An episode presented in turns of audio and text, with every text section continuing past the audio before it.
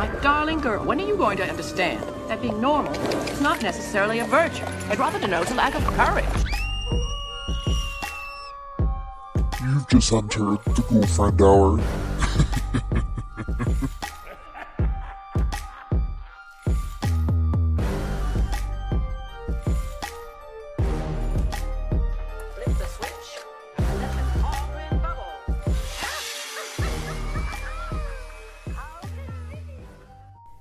Hey everybody! Do you like midnight margaritas and getting caught in the rain? Do you throw spilled salt over your shoulder and plant rosemary by your garden gate? Well, then you're in the right place. Welcome to the Ghoul Friend Hour. I'm your host, Morgan Feza. Let's get weird.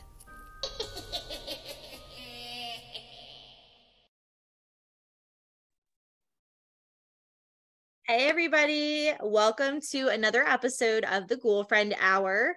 Um, I have an awesome guest today with some really, really neat firsthand accounts and experiences with the supernatural. Um, his name is Kurt Mayne, and he is going to share with us some really, really neat experiences and stories. So, Kurt, I'm going to pass the torch to you if you want to introduce yourself. Thank you, Morgan. Uh, my name's Kurt Mayne. At present, I'm living in Taos, New Mexico. Uh, nobody should move here. Before that, I lived in Las Vegas, Nevada, where everybody should live.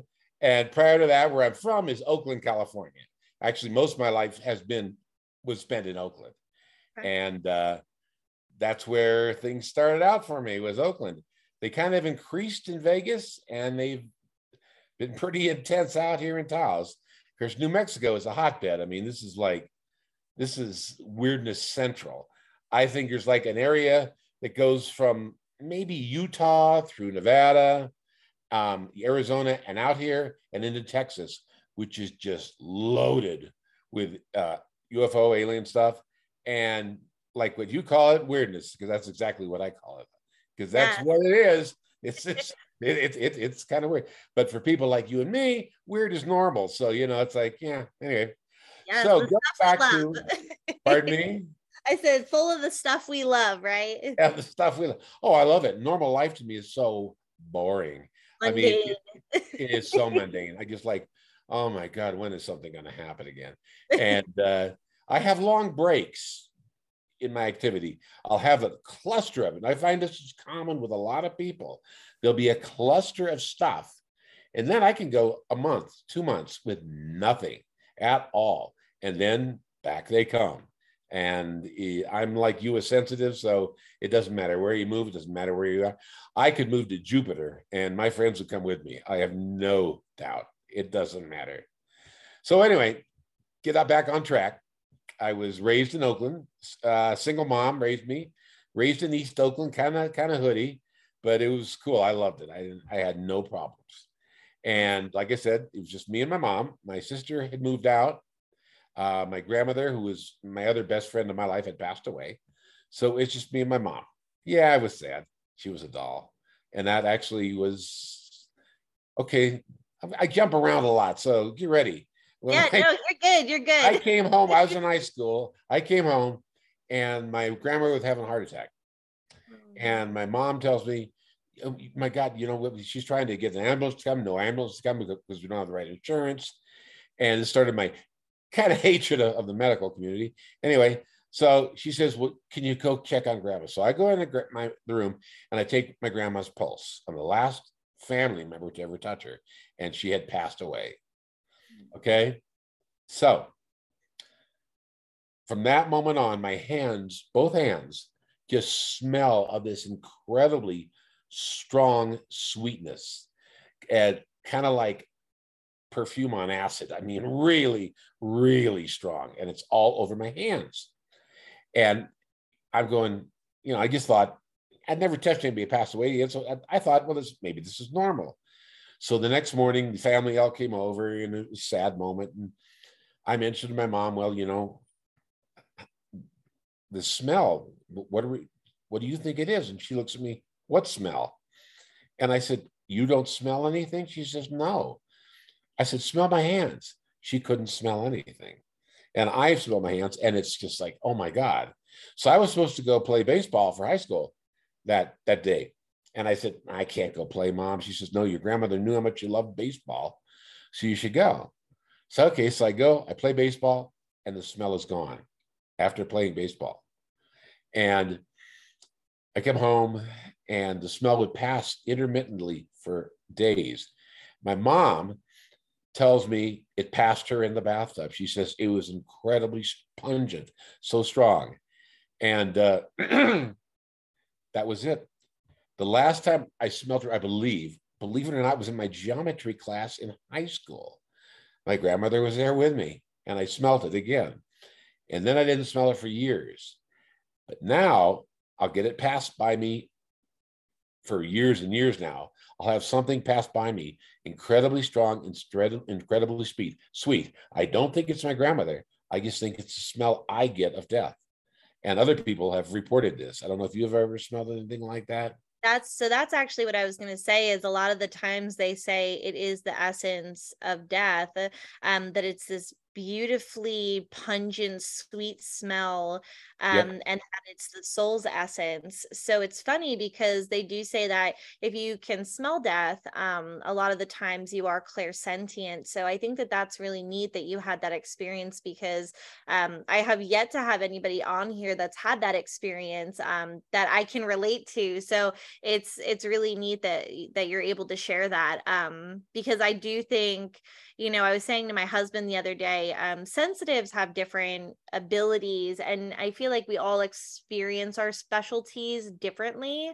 Um, and for me, like one of the things that I was asking um, my husband is, you know, when our daughter gets sick, do you ever like smell anything like weird? Or I said, I know it's going to sound really strange, but I can pick up sickness um, and i had this conversation with multiple people because i wanted to see if it was just something uh, peculiar to maybe my my sensitivities and my senses um, or if other people had experienced this phenomenon um, and so i kind of went down a little bit of a rabbit hole and um, you know, I had already known about the death smell, but I never knew that sensitives also, when you're clairsentient, can pick up certain diseases and sicknesses. Um, and when I shared this with my mother, she said she was able to smell um, certain diseases on people, and she thought it was something just particular to her.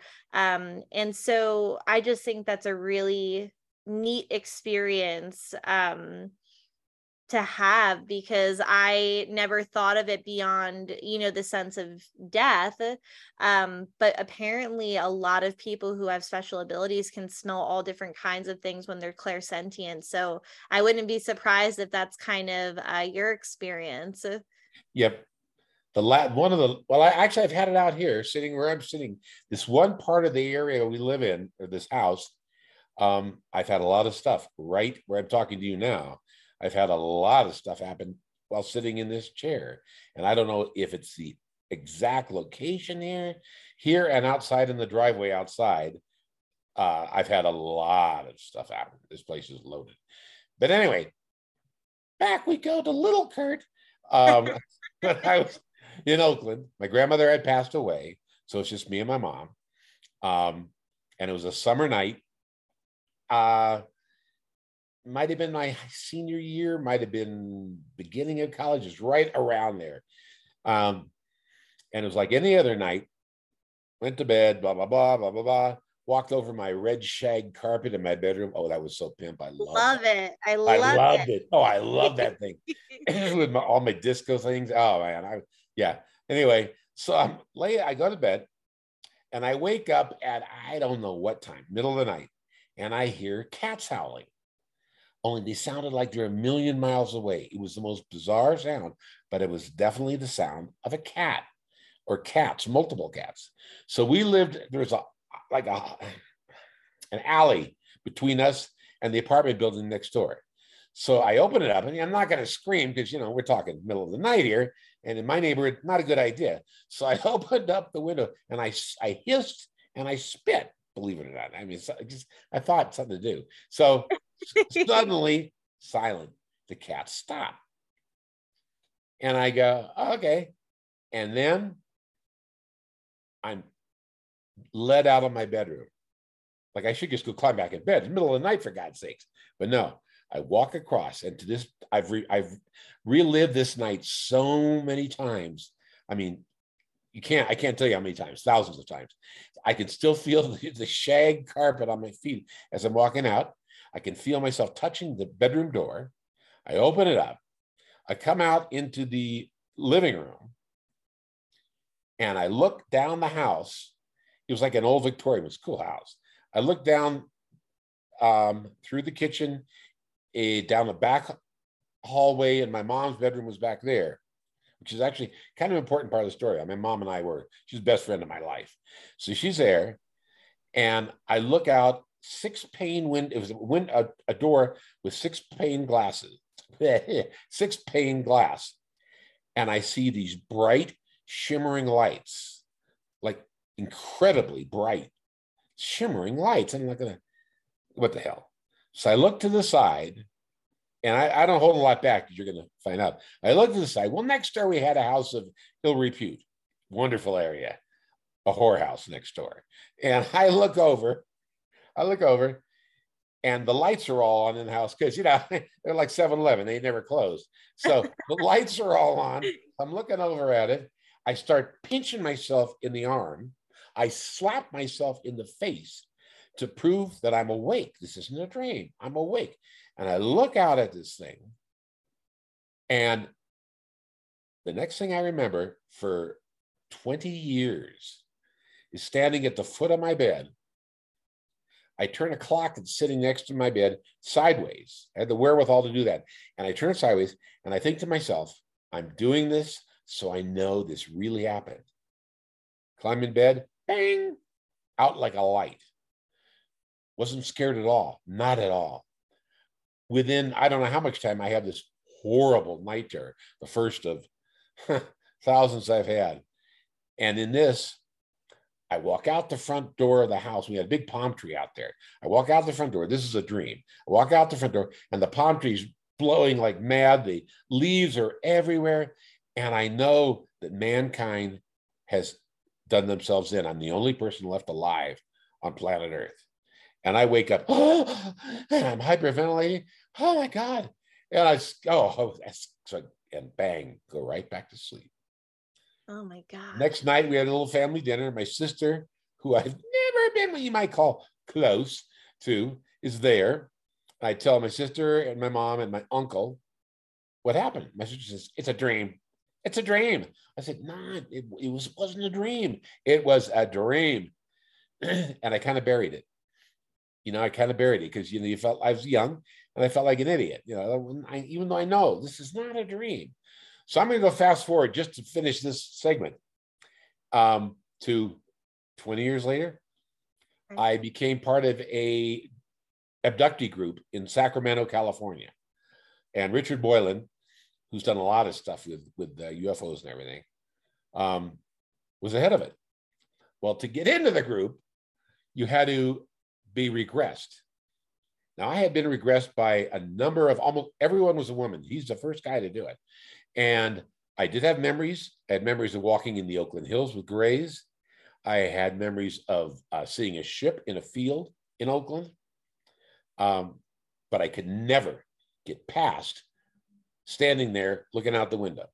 So with him, I don't know how he did it. He used the old pencil going back and forth. Look at the tip of the pencil, and and I was out like, bang, I'm easy to hypnose. And I, it's, it's funny because I'm one of these that has to be in control. I hate being drunk.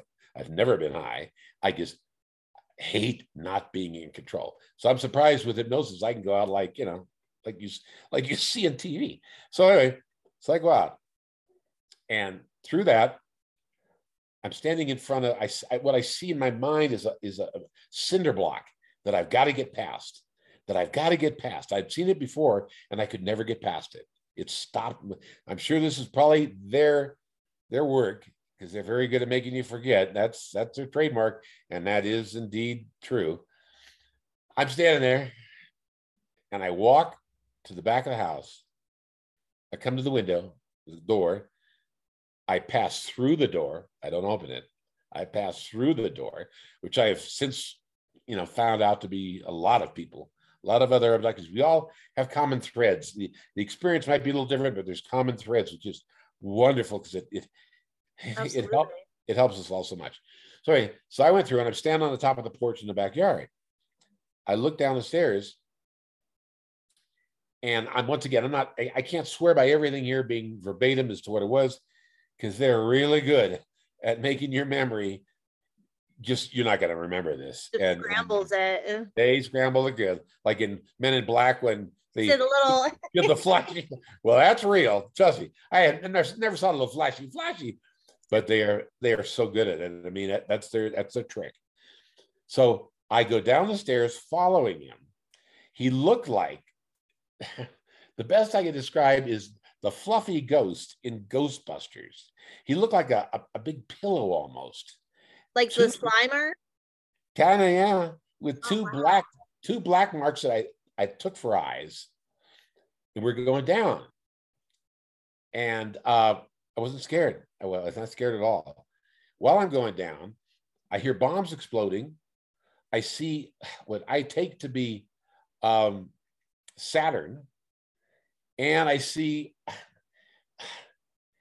It was really hard to describe. So, the California Angels baseball team has it. It's this triangle kind of thing with a circle around the top, and it kind of looked like that. The meaning of these, I'll, I'll, I'll never know, or maybe I will, but I don't yet.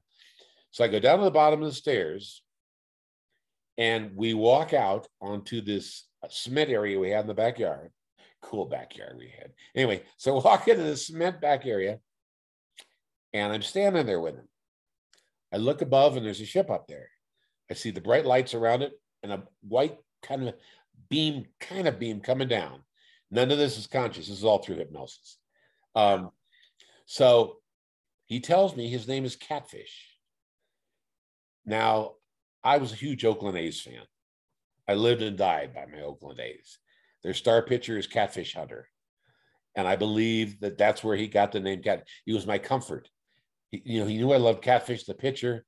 I think that's just a guess, but I'm pretty sure I'm Kind of, right. he kind of used something familiar to you as to not scare you. Yeah, something familiar. He told me his name was Catfish. And uh, he tells me, we're all that is, all that will ever be. Kind of like we're all one, um, which kind of became a saying, but this was before that. Yeah, we're all one, all that will ever be. And this being radiated such love, I can still feel it. There, there was this was not an evil alien. This was incredibly loving, and uh, I was already not racist. I mean, because like, hey, where I lived, I better not be. And after that, especially, I embrace everybody. That's been my that's been the motto of my entire life. I don't have a racist bone in my body, and part of that I think I owe I owe to Catfish because he gets instilled it even deeper in me. That well, if you're telling me this, you know, this is like I, I'm with Fluffy Jesus. I mean, this was really pretty pretty damn cool. Um, and that's all the memory I have of that particular encounter. Uh, it was it impacted my entire life. I've thought a million times if I had it to do again and I was given the choice to walk out of the room, would I walk out of that room? I think I would. I think I would. But you know, part of me, you kind of you'll probably understand this. You will. You kind of wonder what it would be like to have just a normal life. You know what I mean? Yeah. just yeah. to be, you know, Joe or Jane normal, you know, you know, you mm. find somebody dead, you don't smell them, you know, it's just kind of like, you know, and you don't see everything and you don't sense everything, the ghosts and, and, and, and everything. Yeah. Would I have done it? And I don't know if that exactly started it or, or didn't start it. Um, because right around that time, uh, it was either a little before this or a little after this. I tend to feel it was a little before this, and this is a real dark story. And I don't know if this brought all this into my life. I tend to think, yeah, it might have. Um, I was on a double date, me and my high school girlfriend. You know, I was madly in love, and we went over to San Francisco with another couple. Okay. Uh, everybody in the car was straight A, brilliant, except for me. Uh, I was the jock. I mean, that was me. I, I was. And you know, it's like, yeah, okay, you tell me all these theories. Okay, great. So we we go across the bridge to San Francisco. And uh, we're going to go to North Beach. I don't know if you know San Francisco at all. Yeah, I know North North Beach- Beach. North Beach is awesome. Oh, it's pretty cool. Strip clubs and all that. Oh, a high school kid, a high school kid at the strip clubs. Oh my lord, this is just fantastic. Well, before we get to said strip clubs, which we couldn't get into, we tried, but that didn't work. We we pull in front of and North Beach is packed. I mean, it's always packed. Just you can't get a parking place for nothing. And we pull in front of the store, black store, right in front. Park right in front, like like they were waiting for me. Park in front of the store. And get out. I still, you know, I'm still, I'm in love. I'm with Susan. Oh, baby. And you know, I, I don't, I, I could have walking into hell, which is turns out that's pretty much what I did. And you know, I wouldn't have cared. So we walk into the store, and I get to what I think is the epicenter, right about the middle of this store. And I look above, and there's this dome in the middle of the store. Really cool. And whoa, bang, straight down from above comes this beam. You couldn't see it. Comes this whatever energy of pure evil darkness goes entirely through my body.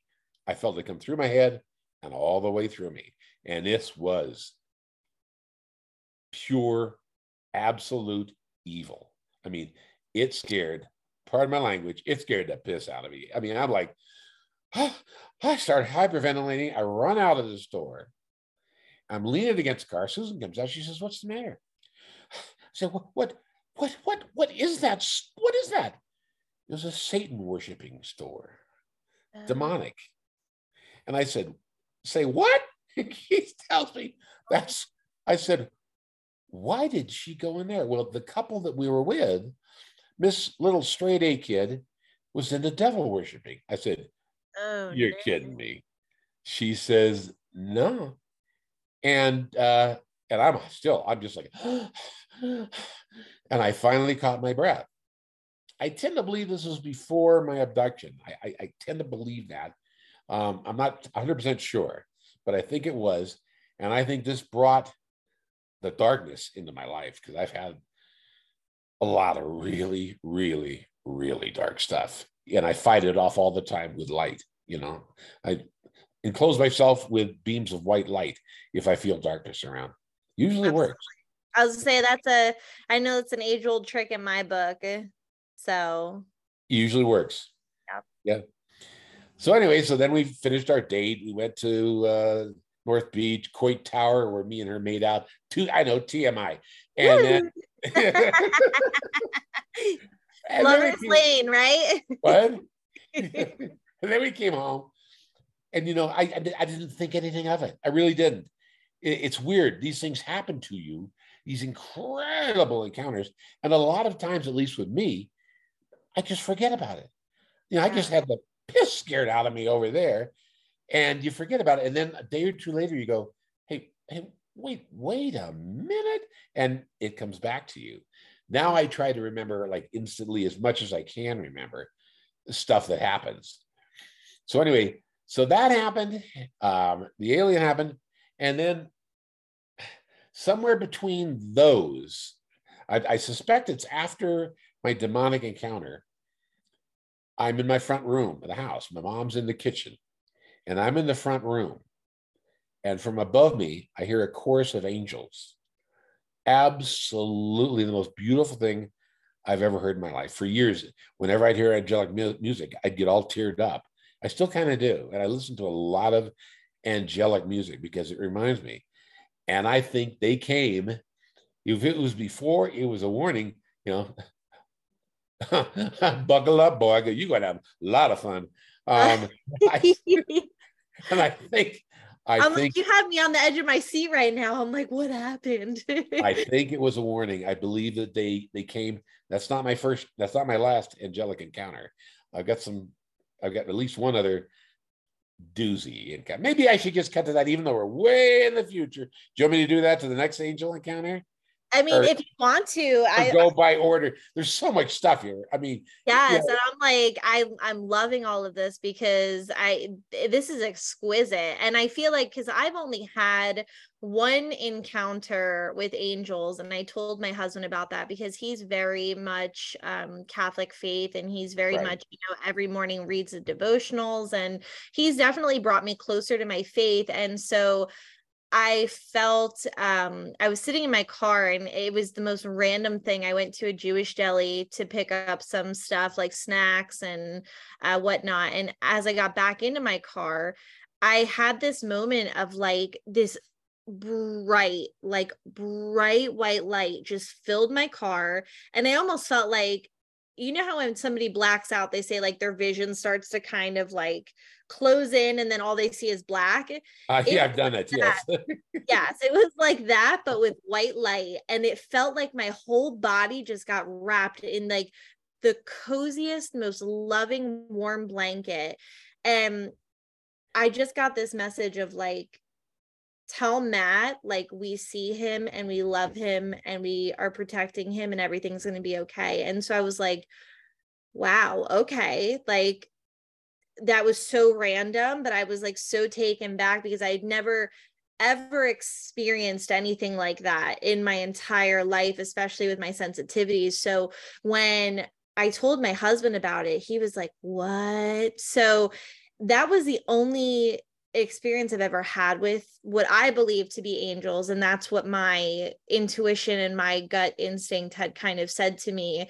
Um, so to hear that you've had two encounters with them, that's that's honestly profound. It's amazing.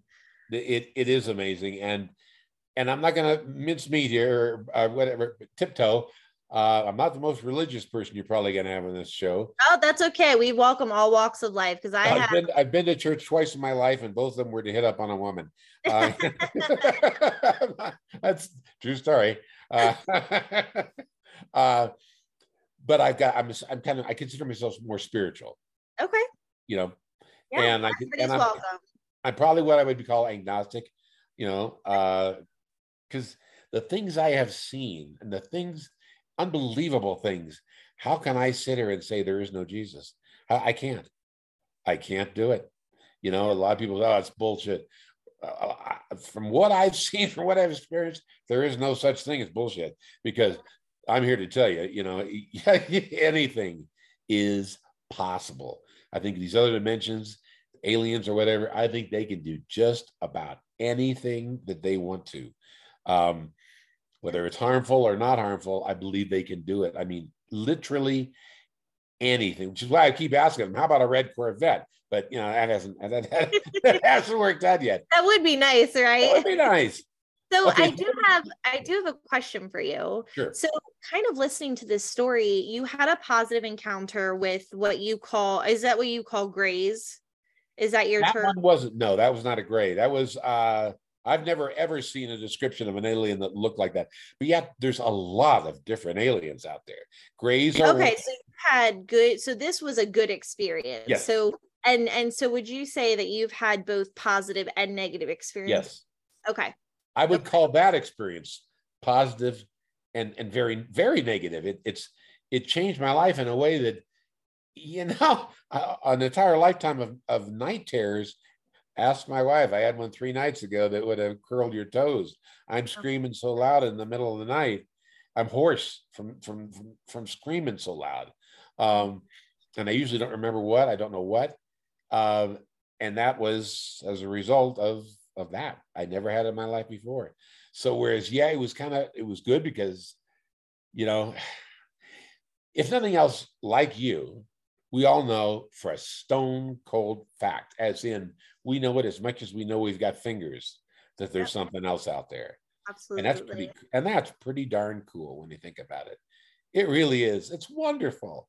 It's so amazing. You know, I tell people things too, and like you, you know, I get the I either get yeah, okay, or I get you're crazy. You know, yeah, boy, you are really loopy. And I tell people that have known me for years, okay, let's let's listen to let's let's let's, let's think about this for a minute. I'm either stone cold nuts because if what I'm talking about is my imagination, well, I am loopier than one flew over the cuckoo's nest. or if I'm lying, I'm one hell of a liar because the story never wavers. It's always exactly the same because it really happened that way. So I said, it's one of the two, or I'm telling the truth. You got three options. I'm either nutty as it gets, liar of all time, or I'm telling the truth. And that always stops everybody in their tracks who's known me for a long time because you know me, you know, I'm I could be goofy, I clown around a lot, but I'm not nuts. I'm, I'm really not. Um, but well, anyway. I always I always say to people too, you know, when there's some because I've had plenty of people that are close to me that are very skeptical about my abilities and are very skeptical um, about I'm sure some of the things that I talk about. And I always say, you know, if I was if I was lying, right? What am I truly gaining from any of this? Like True.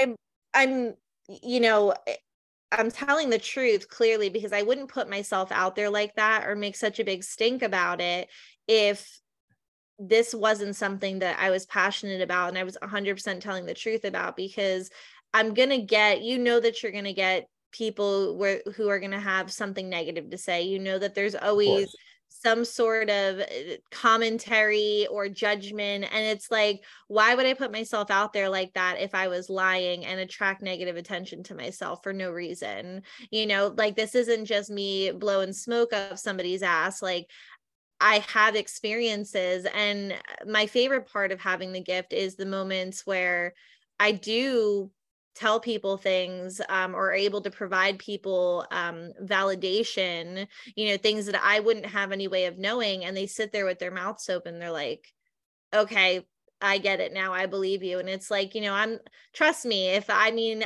I love that I have a gift and I love being special and different and having and being privy to the more paranormal side of things because I do think that it helps you keep an open mind. But at the same time, you know, I would like to be a little bit more normal um, because when you wake up at you know midnight or one o'clock in the morning and you have a spirit standing at the end of your bed that needs assistance and you're kind of like um yeah i'm kind of like sleeping right now you know, that's you you would like you would like a little bit more normalcy. So that's kind of how i look at it and what i kind of say to the skeptics is I, I would much rather sleep through the night peacefully and and not be stopped in the middle of a grocery store with a message for somebody. Um, but that's just. I've had a grocery store experience. I mean, go ahead. no, you're good. You're good. So segue into um, you know, another one of your experiences because I'm okay. Well, let me shoot forward. We're shooting way forward now. I'm in Las Vegas. This is my second angel encounter. I figure we may as well wrap up the angels while we're well, you know, yeah. we don't we don't want to piss them. We don't want to piss them off. They're they're not really a good idea. Um, so I'm going to jump forward a number of years. I was in a horror show in Las Vegas in Madame Tussauds Wax Museum best gig of my life. Eight years I got to act and scare the hell out of people. Um, oh, I loved it. It was it was my own little heaven. It just I absolutely if you if you want to look up Ghost Adventures, I was the featured guest on the episode they did in the Wax Museum. Oh, um, cool. Yeah, I just wasn't able to talk about anything really dark. And Zach from Ghost Adventures, who I thought was really cool, I got along with it great. He kept okay. on, come on, Kurt, tell me something dark. I said, You want to hire me? when I get fired from here, you gonna hire me? He said, no. I said, well, there, there, goes your dark story, buddy. I said, give me a call later and I'll tell you, but he never did. But anyway, I thought they were cool guys. Anyway, so I'm in that show. This is one night, just a random night. There's always three of us. This night it was me, uh, a woman, and another guy. I won't I won't get their names because yeah, I don't know if they if they went. Rob would be cool. Okay, the woman I won't mention, but Rob would be Rob was one of my best friends. He he wouldn't care at all. I come back into the dressing room because we do our thing, come back into the dressing room, come in the dressing room, and Rob says, I sit down. Rob says, What the hell is that on your head? And I reach in my head, and there's a feather, a little white feather on the top of my head. Okay, no way in the world a little feather could get on my head on the set of this show. It's not going to happen. So I, I looked at him and I knew it. I knew it. I touched it. I said, I said, it's an angel feather. He says, and I quote, a tattered angel. well, he pissed him off. Oh no. in the corner of the of the dressing room, we had our little TV and we had a mascot teddy bear. Don't ask me why. And it's squished between the TV and the ceiling. And I mean, it's in there. It's been there. It was there for a long time. He says a tattered angel. Within seconds, the teddy bear flies to the floor, floor with immense force, and I could feel this presence. And it was just, I just looked at him and started laughing. His eyes got so big, he he goes running out of the place. If he if he wasn't a believer before, he definitely Well, Rob, Rob is a Rob is a believer. He's a believer, and he was religious, but then had totally dropped the that. He went to the other side, totally non-religious. really. So a little later on, we're sitting in the dressing room, and I just kind of look at him, and he says, "Nah," and he's just he's. I mean, he looked like he had done some bad crack. I mean, he's just sitting there, and he's going, "I don't believe in this stuff. I don't believe. No, I don't believe in it. I don't believe in angels. I don't believe this stuff." And I said, "Now, whether you believe it or not, it's true." And uh, I still have the angel, and I've got all my stuff in storage in Las Vegas. That's really smart. Nine years here, I've been playing storage in Vegas. I'm a real genius. And the, and the the the uh, feather is there. Actually, I should send you. I will send you a picture of it because I've got it on my Facebook. You should add me on your Facebook page too. Yeah, Um, and anybody else wants to add Kurt Mayne, uh, feel free. It's either paranormal or sports. It's usually one of the two. Um, or or my dislike of where the town I'm living in. I'm notorious for for for venting. Um, oh, I, I can't stand it here. Anyway, um, so that was my second angelic encounter. The third one, which I believe to be, is once again, it's me and Rob in the dressing room. The other guy was out front doing uh, an, a role, and it's called it was you know it was the role, whatever, but it's part of the show. Me and Rob are in the in the dressing room, and we start hearing this piano playing with this beautiful woman. I mean, she put Streisand to shame. It was just unbelievably beautiful. And I'm looking at Rob. I said, "What the hell, man? Listen to that." When they did have an area above us that had music, okay, but this woman's voice, it was sounded like an angel, and it starts getting louder and louder and louder, and the woman's voice sounded like she's practically in the room with us. I looked at Rob and I said, "Here we go again," and it just stopped Wow. and I believe 100% that that was my third angelic encounter. Second one with Rob. That's why I, I keep in touch with Rob. I still, we're going to do something in the future. I, I hope I get back to Vegas. That's my dream, but I don't know if it's going to happen or not. But I do believe something's going to happen with me and Rob because we are, we're really, he's one of my best friends and we both shared that encounter. So that's my three angel encounters that I know. Uh, we're pretty much angels. And the feather is like, I put so I put it aside and the feather grew. That's the other part. The feather actually grew about half an inch longer. It's not big, but it's truly incredible. wow. Yeah. So that's my three. That's my three three three run-ins with the with the angels. So and that's been pretty cool. Those those That's were that's fascinating, honestly, because I just think, I mean, being being religious um and and hearing that story and having my own encounter with angels it is so validating and it's just so Yep. neat hear somebody else who's had an experience so that's awesome Oh, they're real. I have absolutely no doubt that the, the angels do indeed exist. And I've had my life. Well, I guess I'll segue to this. And this may have been angels or it may have been aliens. I do not know. At age six, um, I was basically going to die. I got this horrible illness that um, doctor didn't know what it was, never did know what it was. And I just went from, you know, typical six-year-old kid. And I'm a tall guy. I'm 6'2", and I've always been, you know, fairly tall. And I was the size of a skeleton. I mean, I guess was I was I was on death row. I didn't know it at the time, but I was in the unit for kids that are, you know, not looking so good.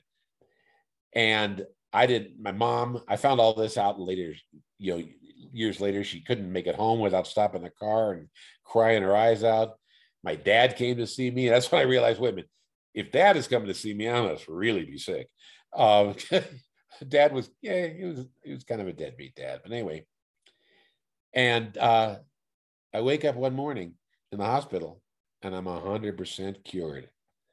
Nothing, not a thing. And I, to this day in my life, I have not thrown up. I get almost over illnesses like that. It's rare that I have anything that lasts too long. Uh, I rarely get sick.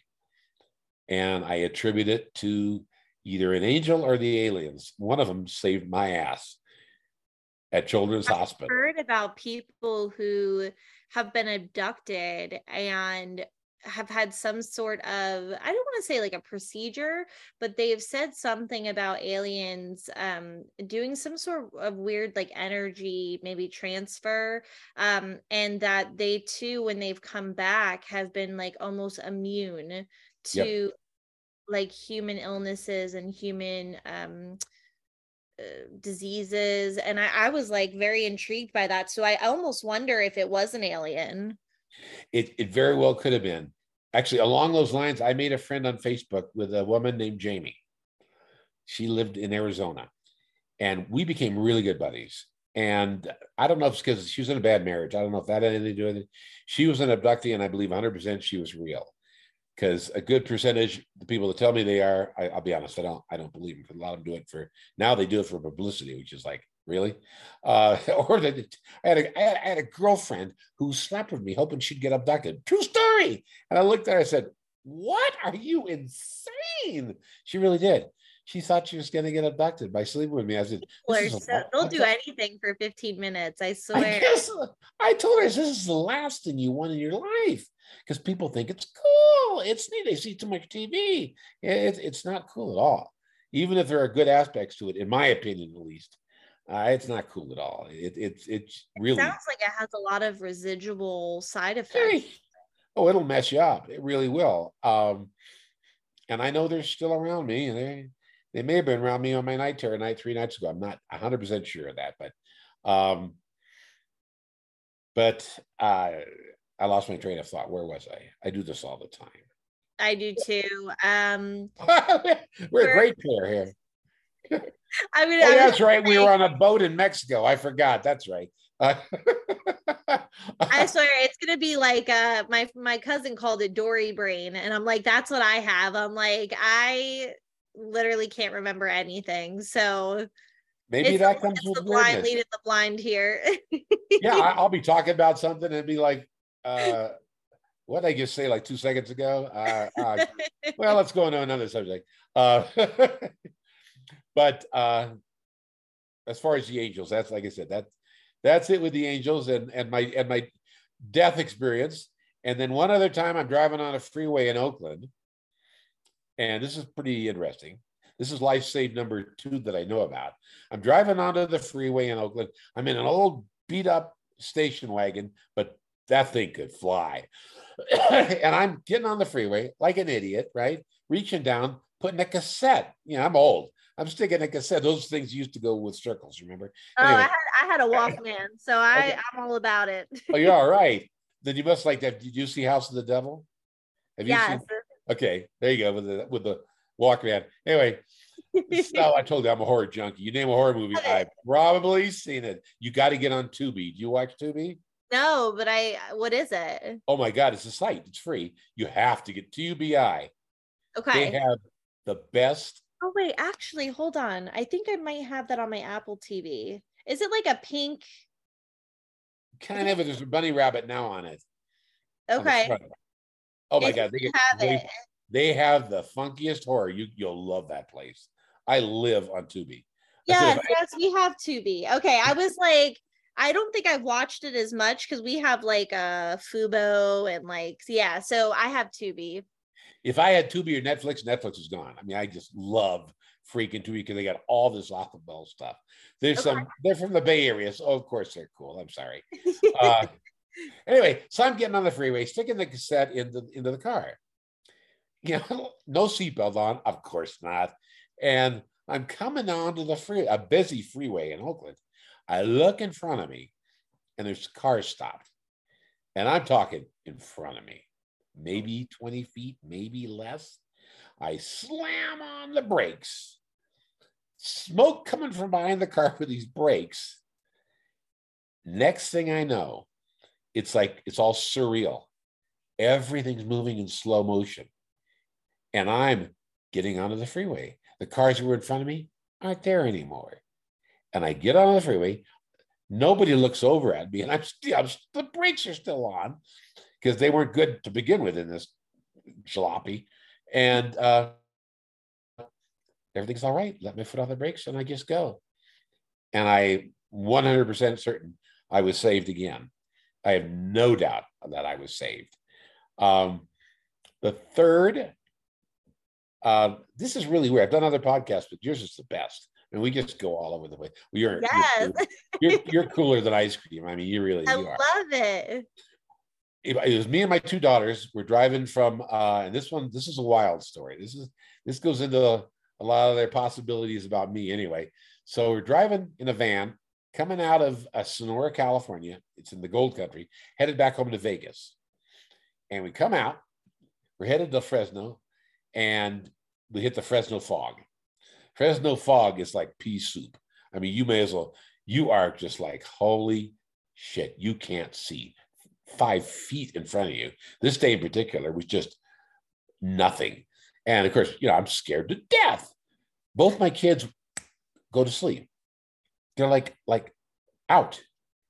And I look over at them and they're just out. I'm trying to get over to the right lane to get off the freeway, but I can't see to get over the right lane. So I'm just driving. And I mean, I'm I'm praying. I mean, I'm just like, and then suddenly from the top of my eye, a grid comes down and covers my eyes, wraps around a grid with all the little, you know, a regular grid comes down over my eyes. I drive through the snow, the snow, through the fog. When I get out of the fog, the grid goes back up and I'm fine. And I've never had that happen again.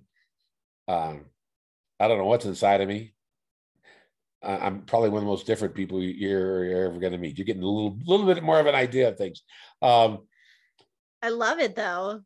that was incredible. And I believe once again that either what's inside of me saved me or they have this thing. It was just wild. And when it, it's funny because when the grid first started coming down, it scared the shit out of me. You know, Yeah. I got- I got the fog. Oh, I got a grid. Oh, this is, this A, so a built-in navigation system. I would. It was like, it was "What a? I come out of the fog, the kids wake up, and uh, I tell them kind of the story. I was like, "Yeah, sure, Dad." Uh, So, so what, like, what do your kids think about all of this? I mean, are they skeptics? uh, that's a that's a real real that's a that's that's a hard subject. Um, Okay. My kids experience a lot of stuff with me, so they, they know it's all real. I mean, they've experienced stuff with me, some real dark stuff, a lot of stuff. They know it's real.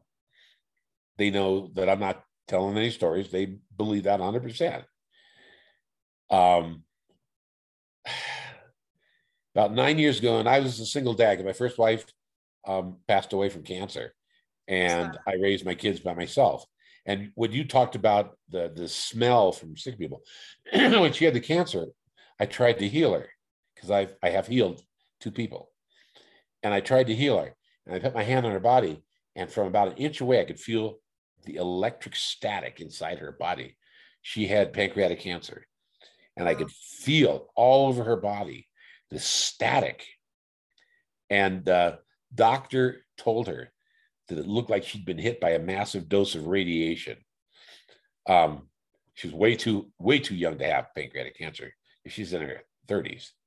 Um, where she would have get hit by a, a dose of radiation, I, I don't know. That, that's but anyway, aren't you glad you asked about the kids? So so anyway, so we moved to Vegas uh, for financial reasons, really, because where I was living was just insane. So we moved to Vegas. They hated Vegas, hated, hated, hated Vegas. I I told my God, I my my older daughter, I said, Oh my God, you, you you'd swear we were living in the slums of you know I don't know India or something. I mean, what this is? She just I told her it's not that bad. We lived in a nice area, actually in Henderson, like outside of Vegas. They went to a really nice high school, but nah, they they hated it. So my older daughter jumped jumped bail on us and left um, before she even graduated high school.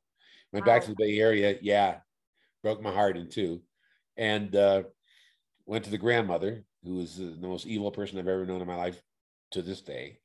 And uh, so it was just me and my younger daughter, and we were. She was the second best friend of my life, next to next to my mom.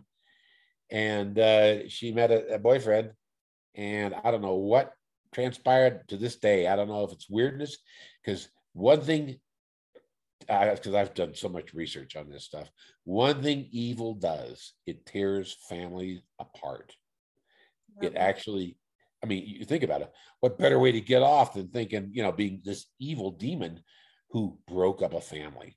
And I know for a fact, unfortunately, that that is true. That happens. You don't even know what's going on. Anyway, my older, my young, my older daughter's back in Oakland. My younger daughter moved up to Portland, and they don't have anything to do with me. Um, and I gave him a million dollars. Wow. Literally, I gave him a million dollars. Uh, now I'm penniless. Each of them got half a million dollars. Um, so once again, aren't you glad you asked about the chillin'? Oh. Uh, but no, they had one thing with my, I mean, like jumping around here, but it's it's cool. We're doing all right. Yeah, my older daughter, my older good. daughter, my older daughter in our the first apartment we were in in Henderson comes out in the morning. Dad, dad, dad, come here. She says, "This is so weird." So I go into her bathroom. She says, Look, and her bathtub was filled to within a half an inch of the top with crystal clear water. You know, she didn't even if she'd taken a bath, first of all, it wouldn't be within half an inch of the top. Yeah. And I'm like, okay, that's weird. I said, did you hear water? She never heard a thing. And her bathtub, was, you know, was right next to her room. Yeah. Never heard a thing. So I, well, let's drain it. I reach in, I can feel it to this day. That's a long time ago. As I reach in, I feel the evil in the water. It's Vegas, it's summertime. Rumor has it it gets hot there in the summer. And, you know, and this water was ice, ice cold, and just pure evil. If, if you can imagine feeling evil in water. And so I drained it out. I Clorox. I did everything on this, on the, you know, the Comet rather. I cleaned this tub in and out. Luckily, she never had that happen uh, again. It's terrifying. She did wake up one night. She said something kissed her in the cheek in the bedroom. Um, yeah, that, that had to be that. I yeah, that was terrifying. Like I, I could still see it. I was like, huh, oh, what do you know? Um, she wrote me a letter after after she had left, and did claim that the the weirdness was part of the reason she left. She said, "I can't stand it. I can't stand the darkness." She said, it, "It's so intense what you have around you," and and it is. It's real intense. Um, I got remarried a second time, and that didn't last that long. We realized it was a mistake. You know, it wasn't right. And then I didn't get married for years again until I met my present wife out here in Taos. I swore I wouldn't bring this into somebody else's life. And I still don't think I should have married her.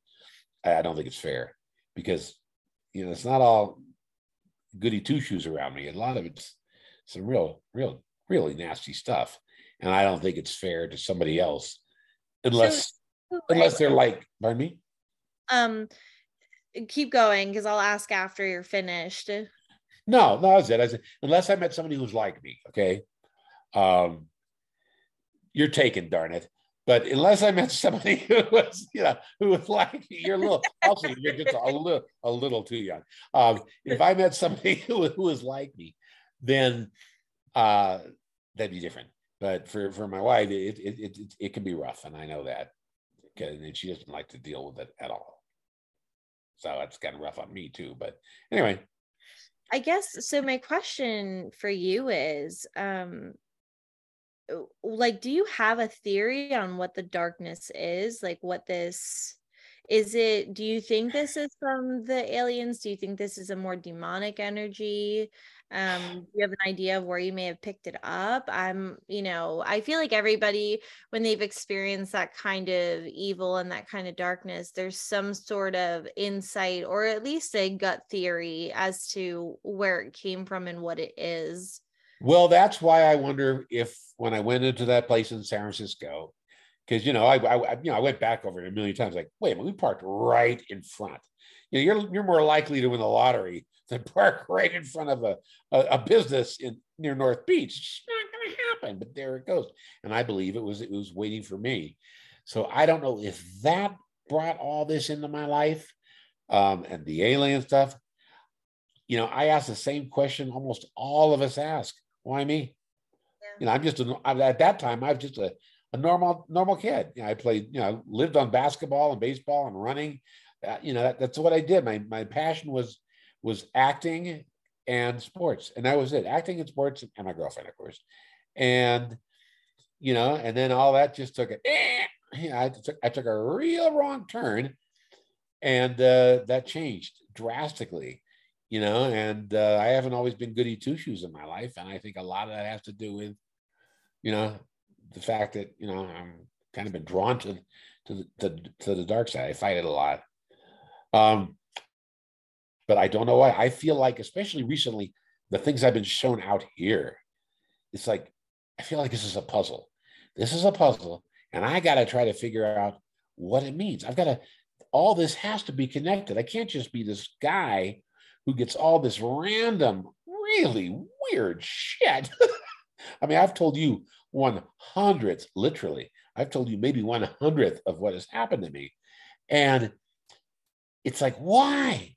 What the hell? I keep asking them for lottery numbers. Little bastards haven't helped me with that at all. You know?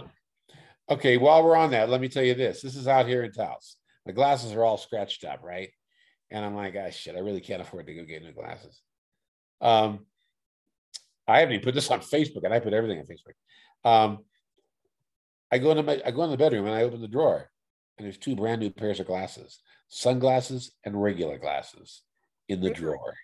Really, this is. uh Why? That's right. You can't see me. Uh, my sunglasses are right me. Yeah, I've got two brand new pairs of glasses that were in the in the in the bedroom, and I told my neighbor, and she says, "Wait a minute." Oh, come on. Your wife pulled a trick on you. I said, first of all, generally speaking, you got to be there when they give you new glasses. You know, I examine all that stuff. Uh, and she said, well, you forgot getting them. I forgot buying two pairs of that's glasses. a that's a process there's no way like i it's a process It's like a you have process. to do an eye You don't- test and you got to pick out frames and i mean every time i'm at the eye doc I, like it's at least like an hour two hours so Oh, like I don't think you can forget that No, I did. I didn't put two two pairs of glasses in my drawer, and it was just like I said, "Thank you." I actually did. I said, "Oh, thanks, thank you very much." Now you know where's the Mickey Mantle rookie card because that's worth like a million dollars. So it's like I'll take that. You know, next. But I haven't so far. They have not acquiesced. I haven't gotten the, the million dollar baseball card. Um, but those are all part of what I my life has taught me. That when I say they can do anything, that's part of why I believe they can do anything. They can manifest things. They can appear to be something different. Um, out here, this was about six months ago. Uh, you're getting a real hodgepodge here. Anyway, about six months ago, I sleep on the recliner with my dog out here, and my wife's in the bedroom, and I just don't ask. It's just best. I sleep out here on this recliner with, with my with my baby, and uh, uh, I wake up to something touching me on my left hand. This is about this is about half a year ago. Wake up to something happening, and I'm not gonna lie, scared the shit out of me. I wake up, yeah, yeah, yeah, you know, and I uh, and my wife says, "You okay? You okay? Okay? Yeah, okay." I look over to my left, and standing right next to the chair is kind of translucent, but clear as a bell, standing right next to my bed. Looks like it looked like Bob's big boy. It really did. It was a pixie, Bob's big boy. I don't know the curly thing on top of that. It looked like a pixie, and it's standing right there, just staring at me. Well, that really scares the shit out of me, and I'm like, ah! and, and it's gone. I have subsequently asked it to come back a number of times. I said, "How about we do this without, you know, scaring me in the middle of the night? How about you know, knock on the door or anything?" Um, you know, and I because if I know it's going to be there, I'm not going to get scared. But with because of the way I am, when stuff just shows up at night, uh, it scares the crap out of me. I consider myself pretty fearless normally in life, but this middle of the night stuff, nah, that that scares the crap out of me. But that was about, like I said, that was about half a year ago.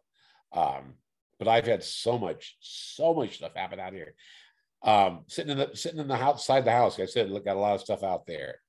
I'm sitting out there, and this black, I thought it was a, uh, it's a black, big black insect. I thought it was a dragonfly, but it didn't exactly look like a dragonfly. And it zip, zip, zip, zip, going all over the place for days. I'm seeing this thing zip, zip, zip, zip. And so me and wife are sitting out there, summer afternoon, this was about, this was a few years ago. And my little buddy flies right next to me, like within a foot of my head. And for some reason, it doesn't scare me at all. You know, it's, it's just a big critter. And I look at it and it had a face. Wow. It looked it looked like a fairy. It looked just like a fairy. And I look at it and I'm like, wow. you know, I'm just frozen. I'm looking at this thing and it's frozen. It's just fluttering right next to me so I could see it. And flies right into the fence and poof, vanished. Wow. Never came back, never came back again. I'm sitting out in the same area, and this long white insect flying comes over, once again, right in front of me, looked like there's an old jazz musician called Dizzy Gillespie. He would have this big horn, and that's what it looked, it looked like. It had a big uh, trumpet out of the front, and I'm like, "What the hell?" And poof, flew off. Didn't vanish. He just flew off and was gone. Never saw him again. Um, so I, I, think we've got a portal here. I think it is on the internet because I believe a lot of these things, even the aliens, I'm not convinced they're from another planet. I'm more subscribed to interdimensional stuff, which is why they can come in and come out. You see the ships, you don't see the ships. I believe they're planes of existence. Yes, yes, and that's my number one guess to aliens because you know people tell me, well, how could they possibly travel there, the there, blah blah blah. Once again, they're going by the physics that we have. We're not going by a whole different ball game, you know, and uh, their craft are so fast. If you if you ever see one, they are unbelievable. That okay, so here we go. I'm back in Vegas, and I'm working this night job just before I came out here, and got off the bus. Car broke down, whatever. Get off the bus. I'm walking down Viking in in Las Vegas, and I come to a street called Duneville, and ah, about 10, maybe 10 30 at night, I look up in the sky and there's this bright blue light. Beautiful. It was beautiful. And I think, oh, well, it's them. Yes. and I go, that's just an airplane. The second I think in my head, it's just an airplane, it goes across the sky. Literally, in the amount of time you just blinked, it traveled across the valley of Las Vegas. They said, "We'll show you." it can go on. They can go. It, it, boggles the mind. So it stops, and I'm walking down the street for a minute. I'm terrified because I think they're going to take me, and I'm a little scared. Then I realize, I come on, come on, come on, no, no, no. I've got my phone. I'm trying to film it. I was never able to film it. They would constantly block the film, which was murder. And it stops in the sky and starts going up and down, up and down, up and down. I go inside, get my I roommate. I go inside, get my roommate, Dwayne, get out of here, get out of here. Because he didn't believe any of stuff. He comes out, he says, What the F is that? And I'm standing in the middle of the street punching him in the arm, saying, See, I told you, there they are. And across the street, we had these guys, this Harley Davidson guy, really cool dude, really, really nice guy. And he comes out, he's getting ready to go to work, and he says, You're right. You weren't lying. Can I tell everybody? I told you, every you get to know Kurt, you know. and he's watching and he said, Oh, he says, Shit, I got to go to work. I've got to go to work. And he worked in the strip. He says, I'm going to be looking at it the whole way there. So it's going up and down, up and down. Bright, beautiful blue, Morgan, you never saw such beauty in your life. I mean, really, it stops halfway down and flashes bright red, the most beautiful red color you've ever seen in your life that I felt, and I'm not kidding you, I felt it in my heart. I literally felt the love in my heart. And I'm like, I can still feel it to this day. And they were talking about 10 years ago. And um, it goes about 15 minutes, does this show up and down, up and down, goes down, and it's gone. So I go in my room and I'm I'm tears coming out. I mean, this was so emotional. Uh, I mean, I'm like, yeah, I got on Facebook. Yeah, I won't believe what I just saw. and yeah, and it's just like, oh my God. So the next day, I figured, well, it's going to be headlines, right? Nothing in the paper.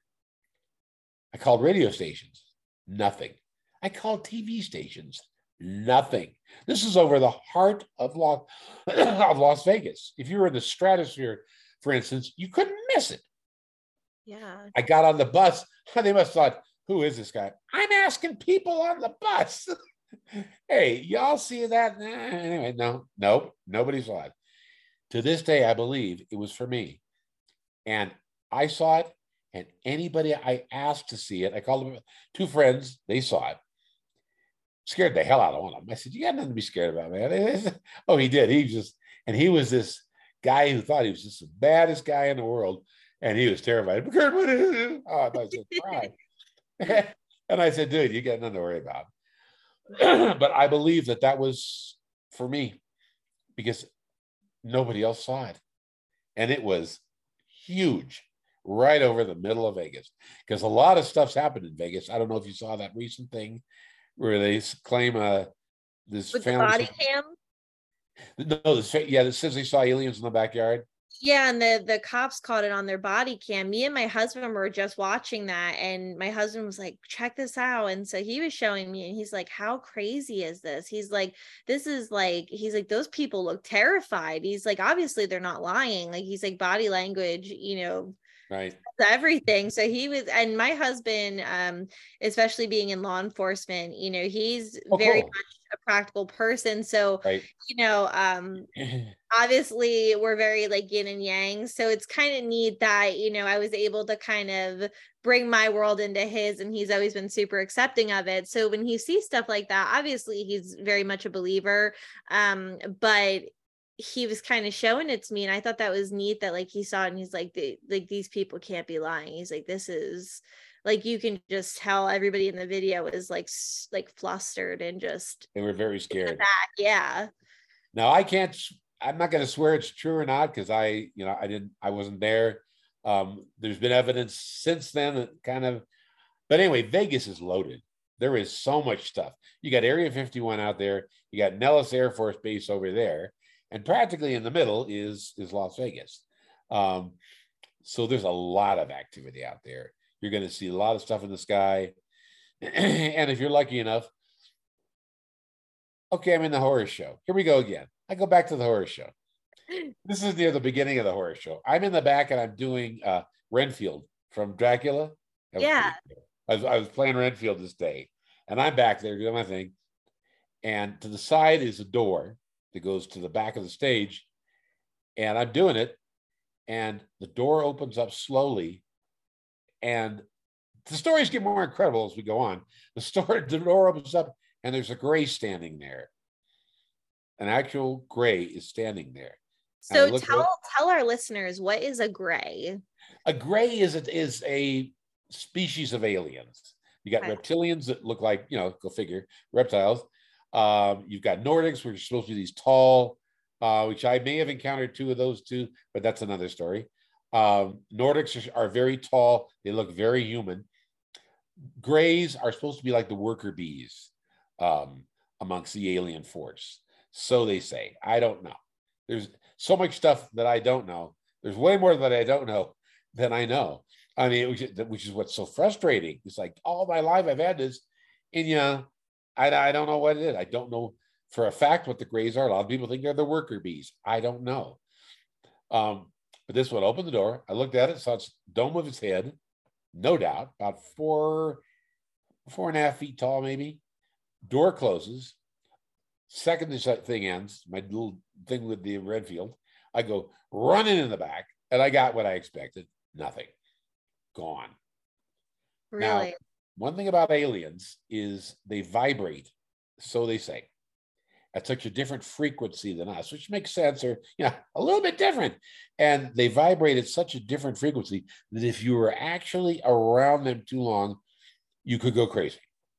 That, okay. it would, that it would drive you insane because you couldn't handle the intensity. Whether that's true or not, you know, I don't know. Maybe that's why I'm nuts. Anyway, so fast forward like I don't know how long, a year maybe, no, a couple of years past that. I'm playing Leatherface now. Oh, Leatherface was fun. I'm here to tell you, carrying a chainsaw and terrifying people, it don't get any better. uh, so, so I'm back there, and you'd have this peephole that you would look through to see the crowd before you threw open the Leatherface door. It was pretty authentic. Yes. It looked just like, oh, it was cool. That was that was so- always the part that scared me the worst was that sliding door and he Well, that door we had kept- that- Oh. That had kept breaking. God, that was a piece of shit. Anyway, so, and I would slam it really hard, and they'd get so mad at me. I'd say, "Well, what Leatherface open it gentle? Hi." yeah So I'm saying, I'm looking through this hole. This is once again right where that alien was was back there. I get the panic attack from hell. I never had a panic attack in my life. At that age, you know, you're not supposed to get them because I did naturally I started re- researching that after I got this thing. And I was so scared to death. I had to leave the show. I had to go out of the building. Somebody saw me out front. They said, Kurt, what's wrong with you? You look horrible. My eyes were dilated. I'm sweating. And I went walking around thought, well, I'll come back in. I couldn't even come back in the building.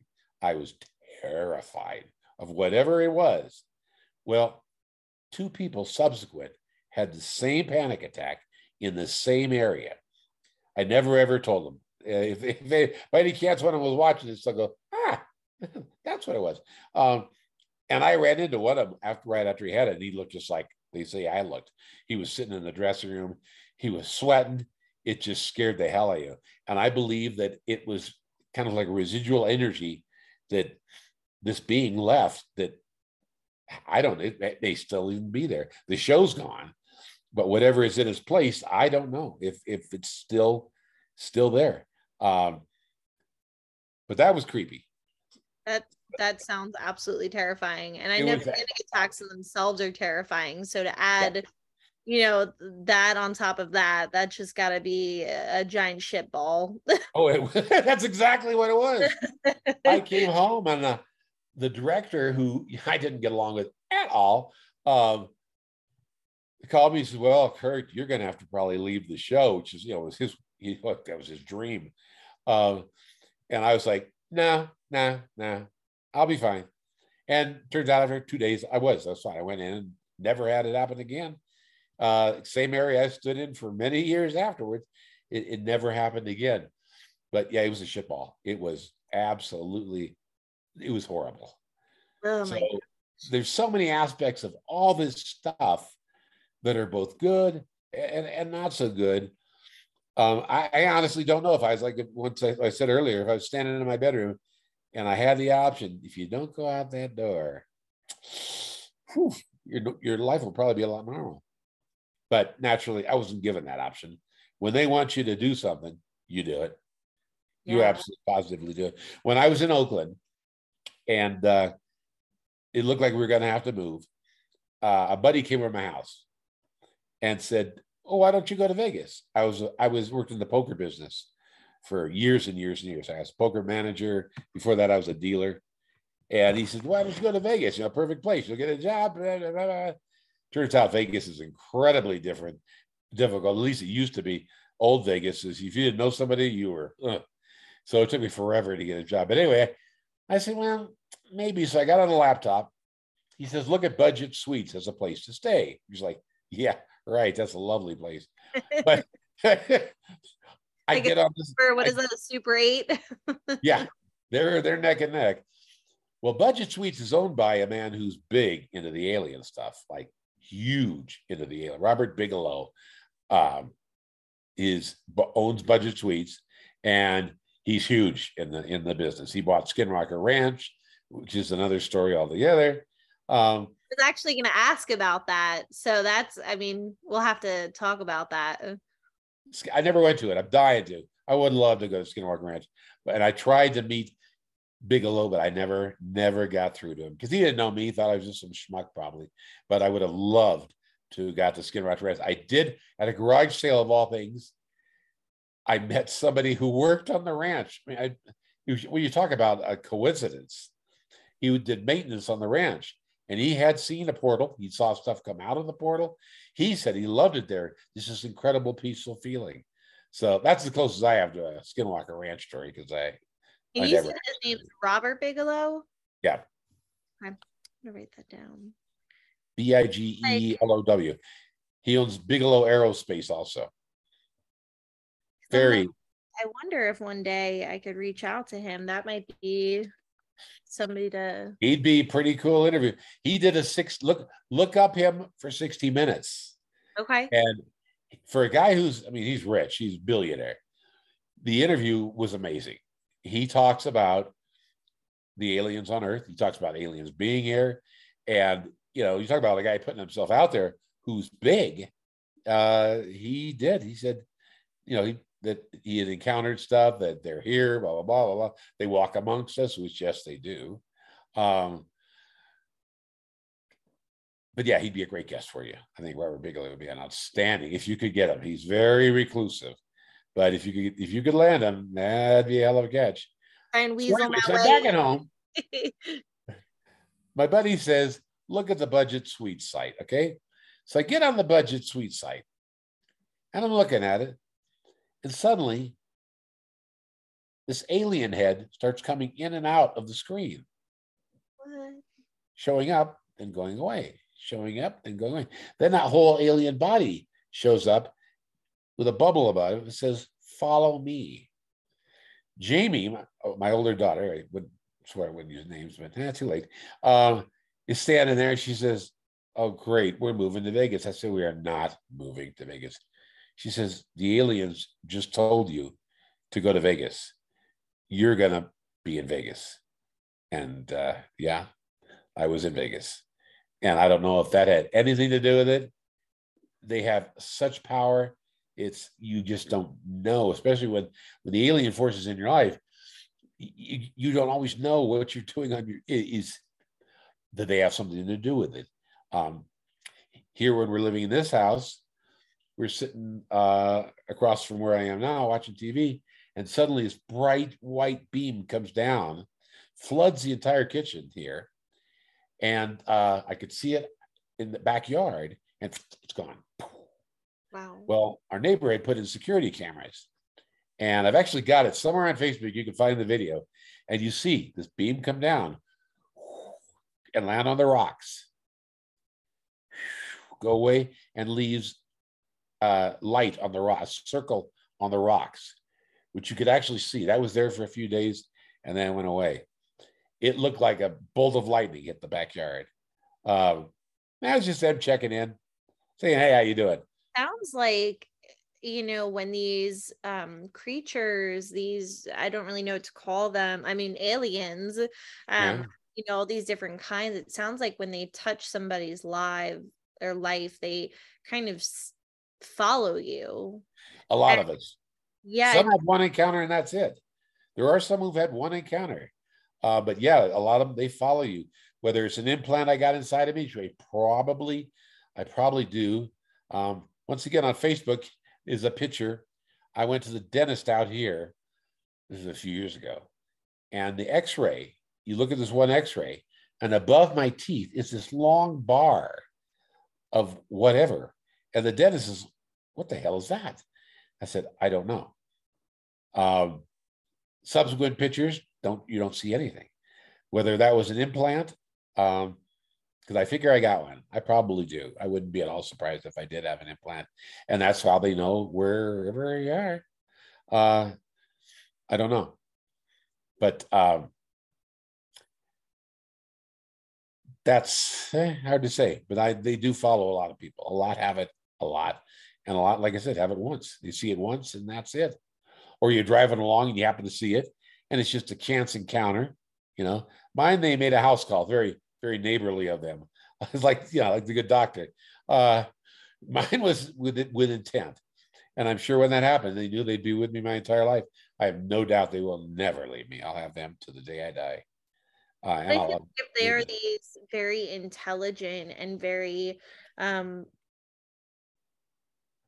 how do I word this? Like these creatures that are so full of energy and the wisdom and you know all of these things um they must also in some aspect i guess just where my brain is going must be specific to who they pick like that's what i would think is that there's a rhyme or there's a like in in my belief system, like I always believe that there truly is a rhyme and a reason for every single event, you know, Right. but total butterfly effect. uh, You know, there's there's all these little things that happen in your life that, you know, mold the trajectory of the way that your life is supposed to be. So I would think to some aspect that they must be selective and picky as to who they choose. And it it kind of just poses the question of, you know, I wonder why, you know, you were chosen and why they continue to follow you.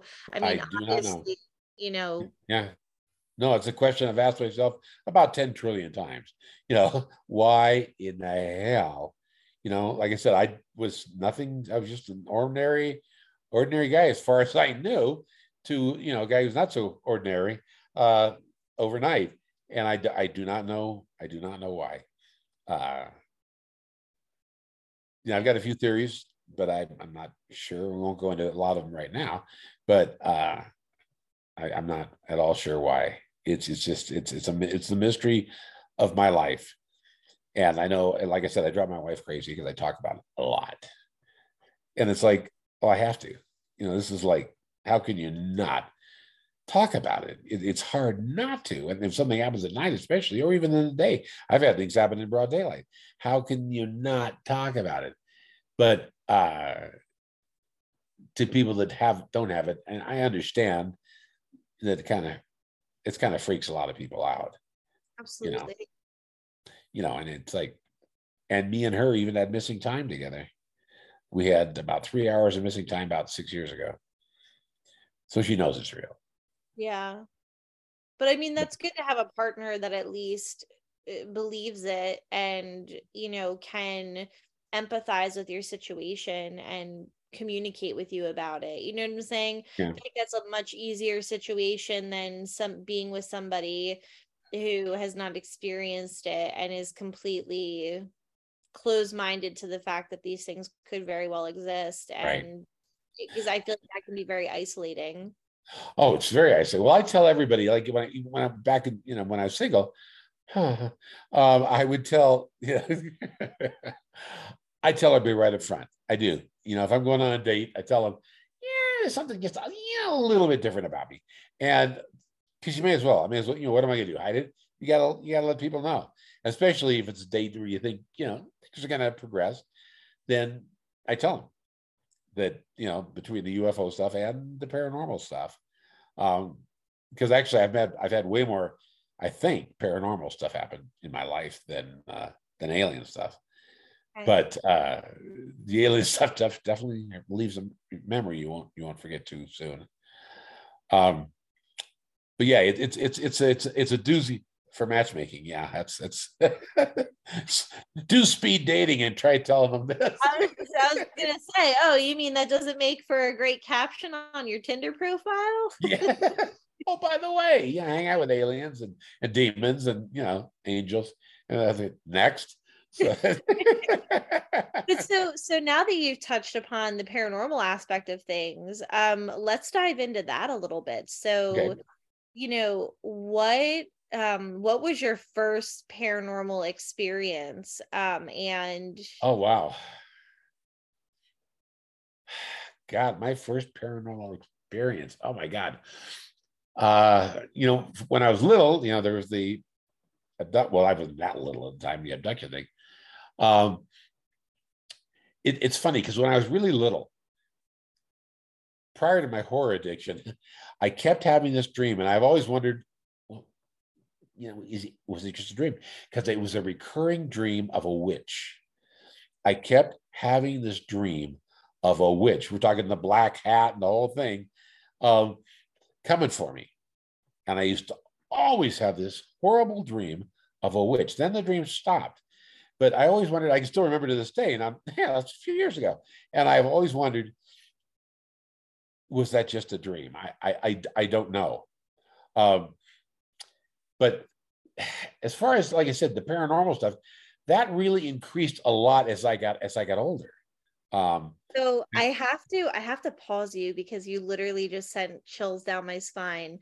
Um, I I met with a gentleman yesterday that I did a podcast episode with. His name is John Bullard. Um, there's a part in his book. So we were talking about um, the illustrations that he had done for his book. It's called a, a Peek Through the Veil.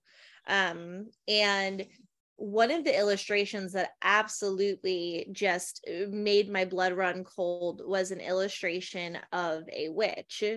um, and he talked about a recurring dream that he had as a child about this witch and it was exactly what you're describing so as soon as that left your mouth i'm sitting here and i'm like holy crap like i can't help but wonder like if more people have experienced this dream um, and i kind of hope that john will listen to this um, and hear this part of it and you know eh, make some sort of connection because i mean that's insane because that was the one thing that i had picked out from his book that i was like this is freaking scary. Like that like the artist number one that just found its way to him for this book and the drawings that he did that were just depicted so spot on um, and the charcoal drawing that he did of this witch was just bone chilling. So to hear you talk about that i i'm just sitting here like wow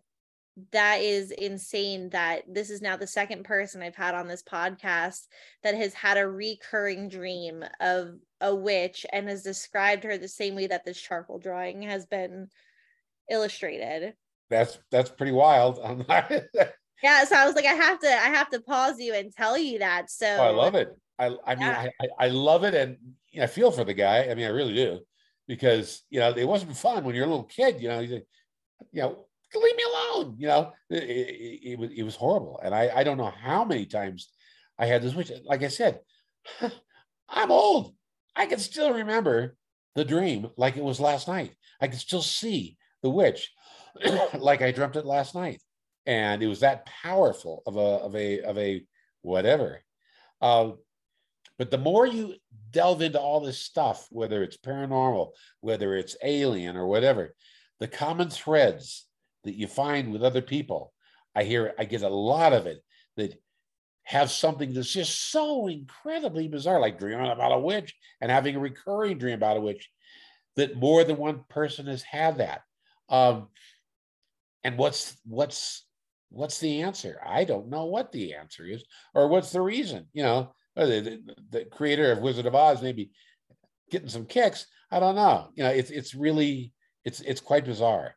But I have so many people tell me things that are just like, wow, that is exactly that is exactly what, what happened to me. Like we're on the paranormal side.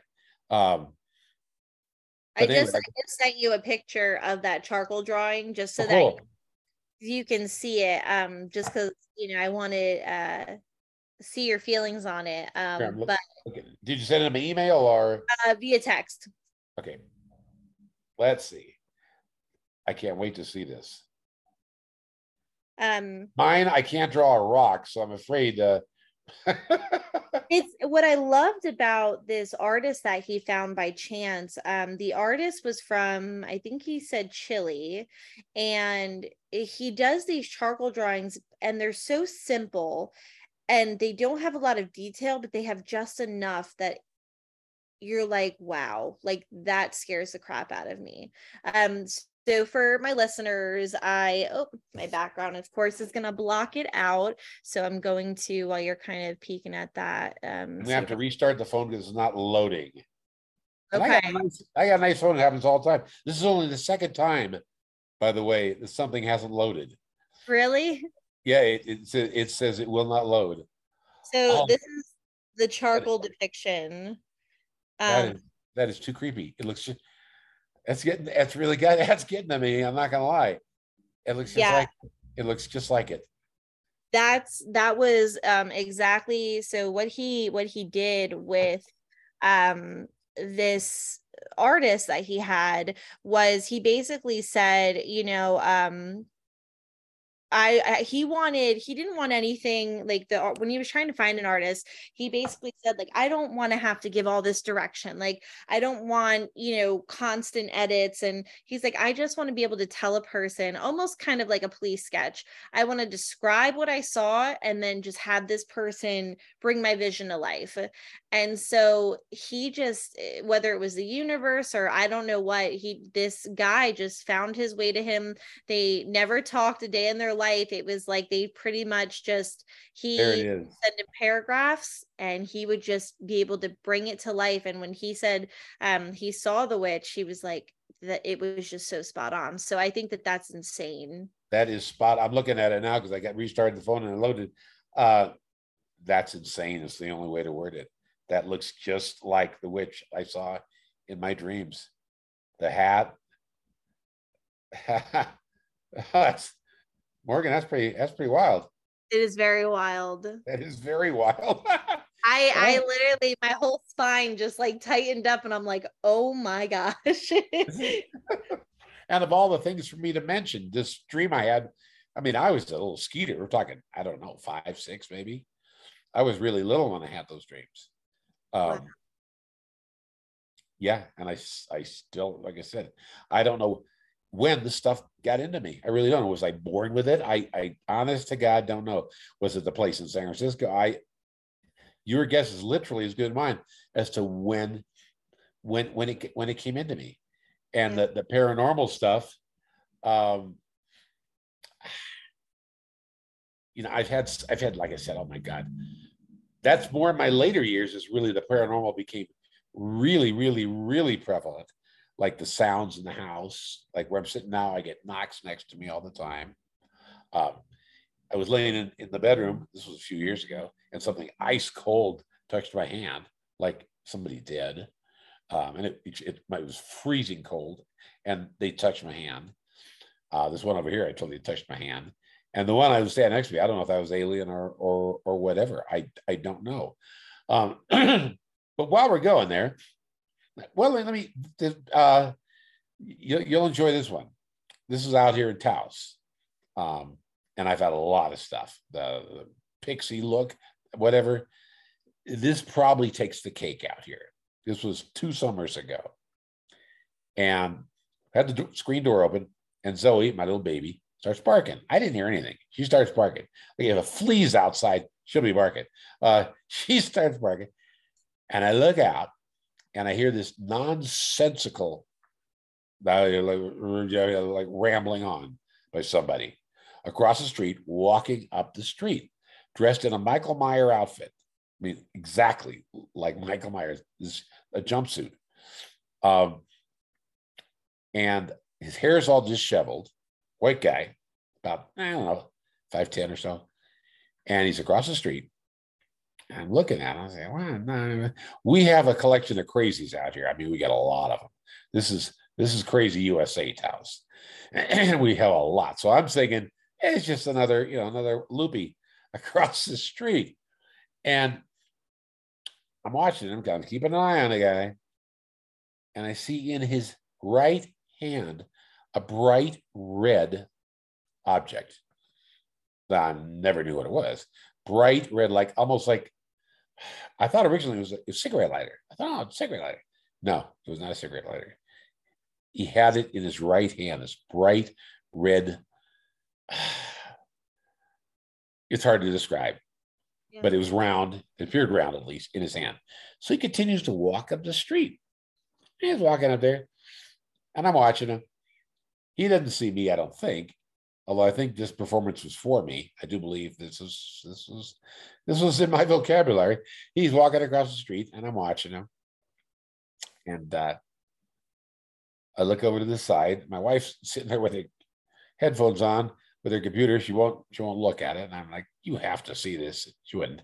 Um, so I, I go back to outside and he's gone. Wow. So I open the screen door, I go out, and I hear him right next to me. Oh no. Right, right next to me. I was And like- my pants. And I'm like, holy shit. I come flying back in the house. I get this tool. I call Lucy. I call Lucille after uh, Negan's bat in The Walking Dead. I, I, I grab Lucille and I, you know, so, eh, you know, this guy look a little loony. I go back. He's back across the street. oh no. And it took me seconds. He's walking across the street on the fence, uh, this fence across the street. I'm looking right at it right now. He's walking across the street. And I called my neighbor. Her husband was at work, and I called her and said, Hey, make sure all your doors are locked because you know we got we got a loon out there. So she locks all our doors, calls her husband. She says, Hey, you know, you're coming, he's almost home.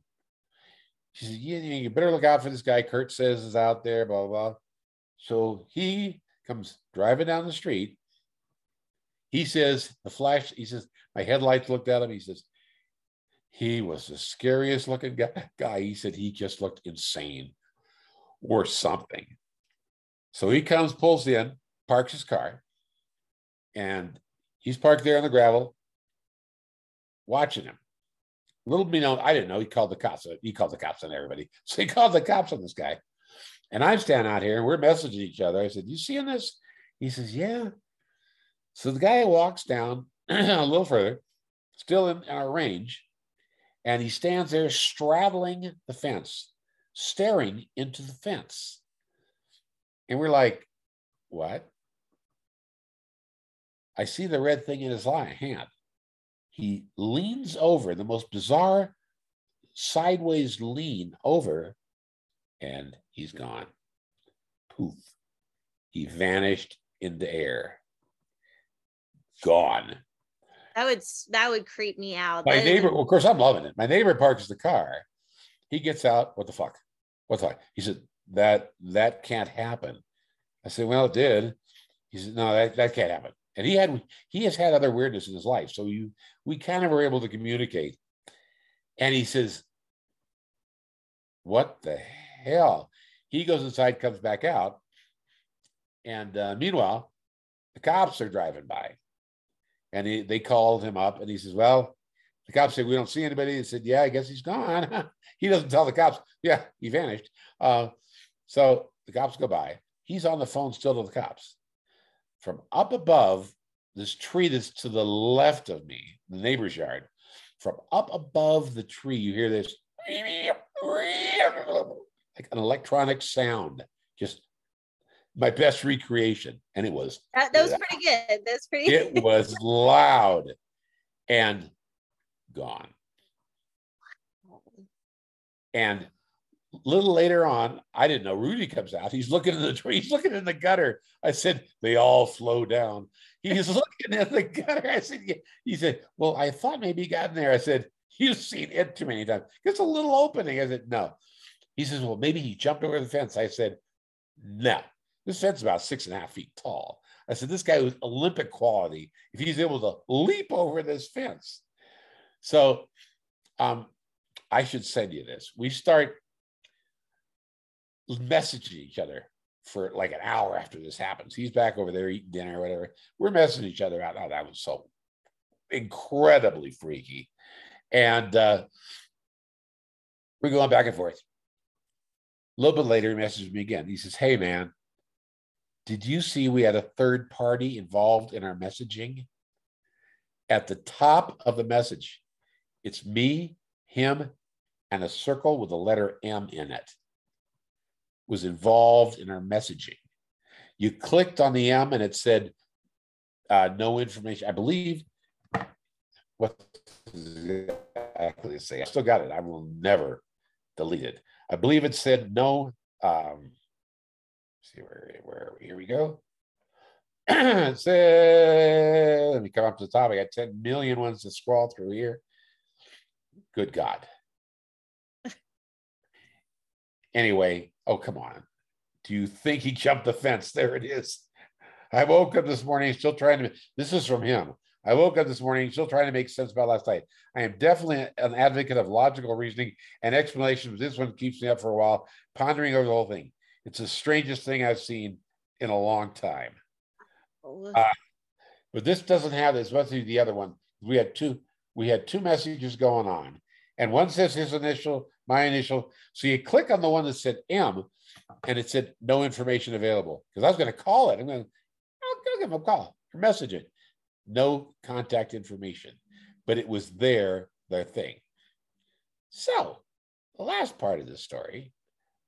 This will give you goosebumps. Um, I don't even notice it. I'm out there out front. I have a cigar. I'm out there out front. I have a cigar, and I don't notice it. A couple days later, Rudy says, "Hey, hey, brother, have you noticed the fence?" And I look over at the fence, and right where he vanished, right where he leaned over, the fence had been freshly varnished. Right where he leaned over, all the varnish is gone from the fence. What? Whatever energy he sent to go back to wherever he went to took the varnish. It's still, you look at it to this day, you see the varnish off. And it's grown a little just because it's gotten a lot. Of, this is two years ago. Originally, it looked just like the shape of him leaning over, um, hitting this little whatever. Was it a time traveler? Was it an alien? I no clue to this day. I sure want him to come back, as weird as that sounds, but that's me. I really would. I'd love to sit down with this guy. Come on, come on mano a mano, what's going on here? You know, and I'd love to find out the truth. But in reality, if I was over there with him, I might have killed me. I don't know.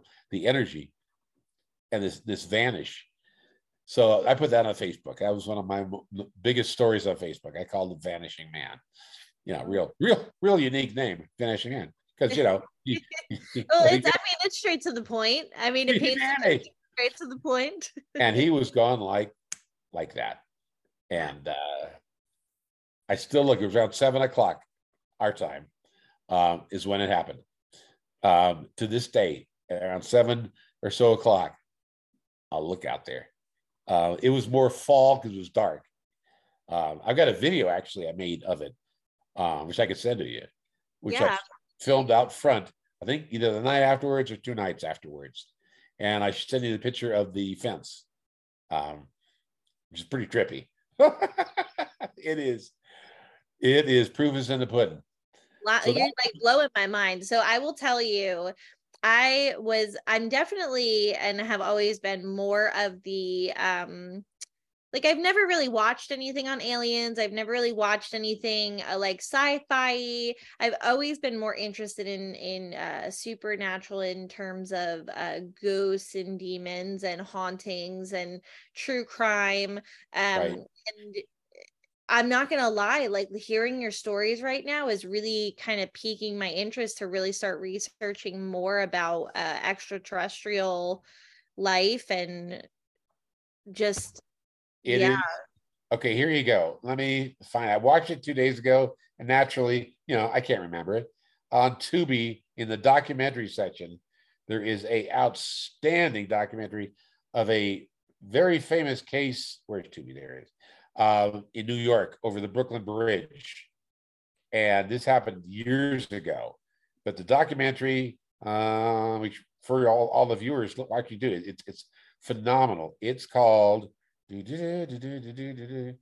right there. It's called The Alien Abduction. This is Linda Napolitano, I guess, and the N-A-P, Napolitano, Napolitano, I guess. The, the alien abduction case of the century, they call it. And it is about a little over an hour long. It is fantastic. Her name is Linda, N A P O L I T A N O. And there were multiple witnesses to it. The government gets involved. It, it's an incredible case. Um, it's, it's, a number of years ago. But then they do the one afterwards. There's this little piece after they talk about her which had me. This was I saw this three days ago, I believe, and I'm sitting here getting teared up again. I mean, I'm big, big emotional log. Um, they talked about. Um, okay, well, here we go again. I'm back in Vegas. I'm in Henderson. I'm in our second apartment complex. It's just me and my younger daughter. She's at school. And this is wild. Well, like everything else isn't. And I'm in the bathroom. I'm in the bathroom sitting on the, you know what, and I'm reading a AAA, uh, one of their little magazines they send every month.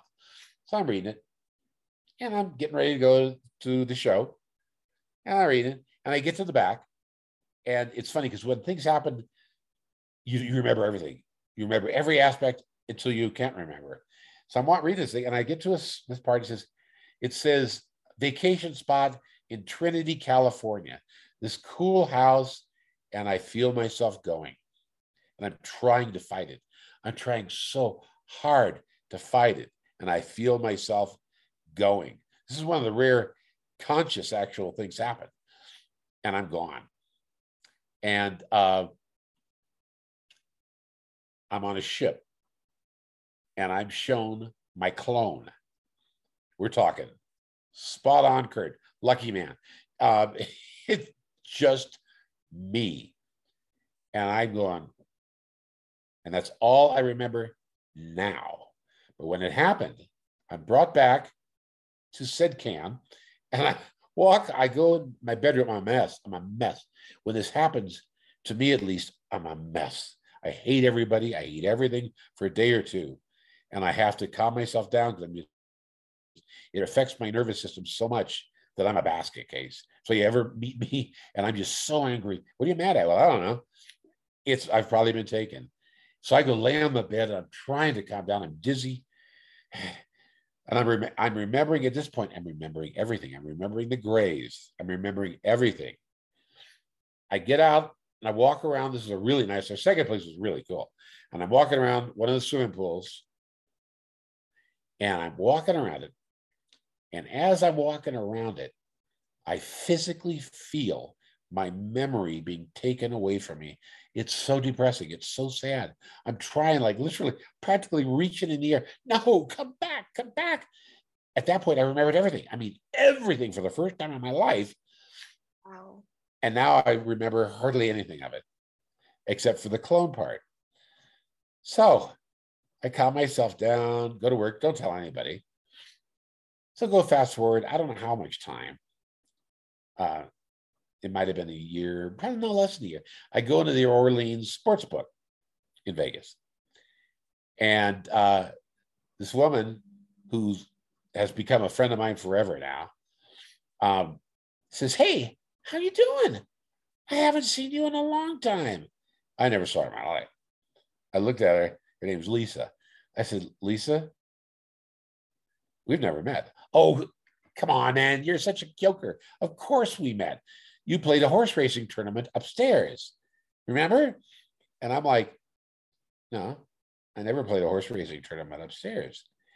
It took me 15 to 20 minutes of talking to Lisa to convince her that we had never met. The person she met, or whatever she met, looked exactly. I've got a goatee. I'm bald, 6'2, big guy, uh, glasses, she says he sounded like you, he looked exactly like you, had your mannerisms, and played the horses. Rumor has it, I've played the horses. Uh, and I finally convinced her, like I said, it wasn't me. And we, of course, joked about it forever afterwards. And I put it on Facebook. And a lot of people were like, oh, come on, it's just people look like you. I told Lisa, she said, you have them come down to the Orleans and ask me have I seen your clone? She says, I would swear on my deathbed that you, your twin, was in here. And uh, that was after I saw it on the ship. So then um, I believe that was it out there. I move here. And I was staying at this dive hotel when I first got here. Eh, it's been a wild ride. And I'd come home from work and I'm living downstairs and this guy drives by, sees me standing on the second floor, I don't know, seven o'clock in the morning. And I meet him at work. He says, Hey, what are you doing in your work outfit at 7 a.m. this morning? I said, What are you talking about, man? I said, I was sound asleep at 7 a.m. this morning. He says, Oh, yeah, sure. He says, You were standing on the second floor looking out on the street. And I was not standing on the second floor. Same place a manager comes in. He says, Hey, man, What were you doing over there? I said, What are you talking about? He says, You're you're you were at the stoplight right, right, next to me. I was gonna honk the horn, but I kept looking at you and waving, and you never you acted like you didn't even know I was there. He said, and you- And he says, You drove away. The Smiths up the street, a cashier there. I came in. She says, What, did you forget something? And I said, What are you talking about? I said, Did you see my clone too? and she says, He looked exactly like you. Came in um, like 10 minutes or so before I. Now, I've never met this really handsome man. Uh, I don't know. I don't know. Um, but that's the three that I recall, or, the four that I recall. The married and another. I should write everything down. I'm terrible. Um, but to this day, Lisa, who now has moved to Delaware, um, she would still to this day, if you contacted her on Facebook, she would verify that yeah, Wow. She saw my clone. my neck of the woods. Maybe I'll uh I'll have to ask her for coffee or something. She's she's she's an absolutely wonderful person. Her husband just passed away, so she's having a hard time. But yeah, Lisa is uh, a doll, an absolutely wonderful human being. And when you meet Lisa and spend 10, 10 minutes with Lisa, you realize she is a no bullshit person. If Lisa says, yeah, she is absolutely no bullshit. And like I said, when she told me, "Hey, how you doing?" I'm looking over at her. I thought she was hitting on me. I'm like, well, you know, I'm all right. And and uh, yeah, so that was. But I had a lot. We haven't even gone into Vegas. I had so much stuff happen to me in Vegas. I had a witch in Vegas, an Like, honestly, I feel like we have to do like uh, we got to make you a part of this podcast, like segments. Like, we'll, do, like we'll do like Sundays with Kurt. uh, No, Yeah. because I feel like there's just like if I like honestly, I feel like we will talk until the sun comes up because like Yes. I just want to I want to soak it all up and and know more. But I'm like we're going on ten o'clock, um, so I think we I think we just I'm just coming to the conclusion that we're gonna have to do a part two if you're open to it. Of course I am. Like I'm an open book. I mean, I like I said, I I love talking about this stuff, and I don't really have anybody right now I talk to on Facebook. You know, it's not exactly talking. You know, you're messaging. Um, but uh, oh, absolutely. You say I'll there. definitely, I'll definitely, uh, I'm gonna work this into the podcast because I think it would be really neat to, like I said, do a cool segment. Like we'll do, you know, if there's a day of the week that works better for you. Any Um, day. we could do, you know, like like I said, Sundays with Kurt, Mondays with Kurt, and we'll do It's like hour- Tuesdays with Morrie. Yeah. what was the movie? yeah we'll have like a you know we'll find um whether it be you know personal stories or if we want to talk about horror movies and review some but i think it would be kind of neat to to make you a permanent part of this podcast because i think it's pretty cool um i feel like you have a lot to offer so we'll Well, have to movies- we'll have to say like to be continued to all To the listeners I love it. Yeah, horror movies. Yeah, we could talk about a few, uh, just a few. How many have I seen this week already? Oh yeah, it's. it's I'm like Well- a junkie. I get on Tubi. Okay, let me see. Let me see. I, mean, I that- I look on Tubi and see the movie. Then I get online and see Rotten Tomatoes rating, and I use. Oh, I usually- never follow Rotten Tomatoes. I feel like they're never like on point. They lately I've been disappointed. They had one that was called Ghost Town is on there. I think that's what it's called. And I loved it. It's so hokey. And Rotten Tomatoes gave it 20%. It's a Western. And I'm a sucker for Western. And I thought, I'm gonna watch it. And I loved it. And I gave it a review. I, I, I, I even review the horror movies on Facebook. I mean, I'm sick. no, but, but honestly, like I would much rather read a horror movie review from, you know, like somebody who actually watches them than Right. I don't even know who like we don't know who these critics are. And I feel like they're Oh, no. never like we see Rotten Tomatoes and I'm like, oh, take that with a grain of salt. Like I don't pay attention to that. It's it's I- never on point. Like some of the best horror movies that I've seen, um, especially uh, nowadays, I feel like there's no original ideas.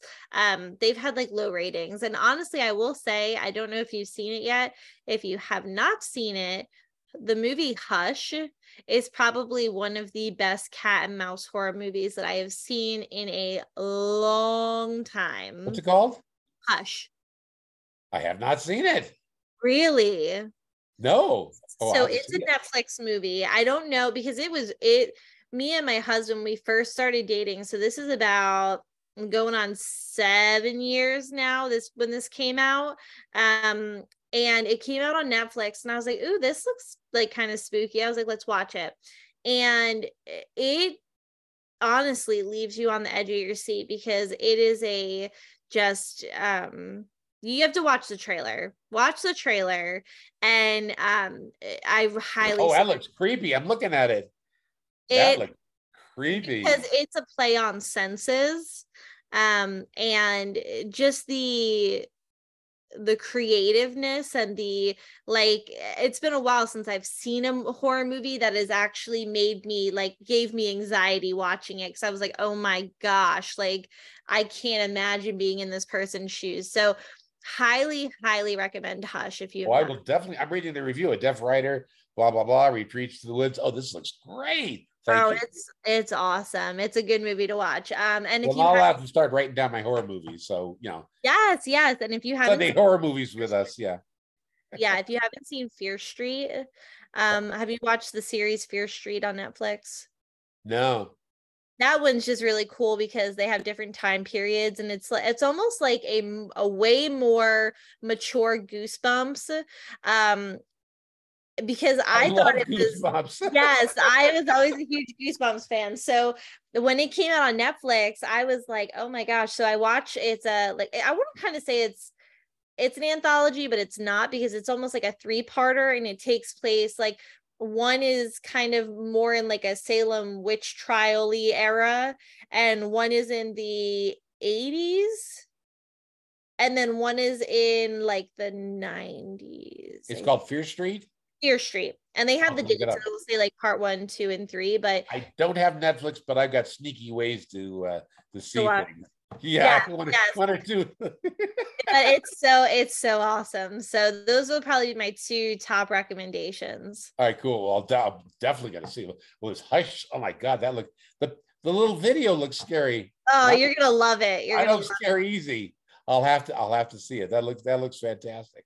Very yeah. excited that you haven't seen it because I love like I hate when I recommend a movie and they're like, oh yeah, I saw it. And I'm like, so what'd you think? You know, like so I'm excited to share that with you and that you haven't seen it yet because it's so worth it. It's Well, we'll share this next time we talk, because I'll see it probably tomorrow. I'll find it. Yes, I'll- yeah. Hopefully, I'll find it somewhere. Oh, I'm watching it. That's done. Yes, yes. So, um, part two to be continued. Um, and as I always say at the end of all of our sessions, um, until next time, do you want to join me, Kurt? Done deal. All right, ready? Let's get weird. So, well, I, Laura was right. You're a wonderful person. Oh, thank you. I'm just I was so happy um that she connected us because I think it's it's going to be a really awesome uh partnership, you know, to kind of have you on the the podcast and to hear more from you. So, thanks Aw. again for for joining us and until part 2, can't wait to talk about Hush with you. Um we'll kind of review a couple couple of the homework assignments I've left you with and uh we'll we'll talk soon. Excellent. All right. Well, you have a great night. You too. Sleep well. You too. Bye.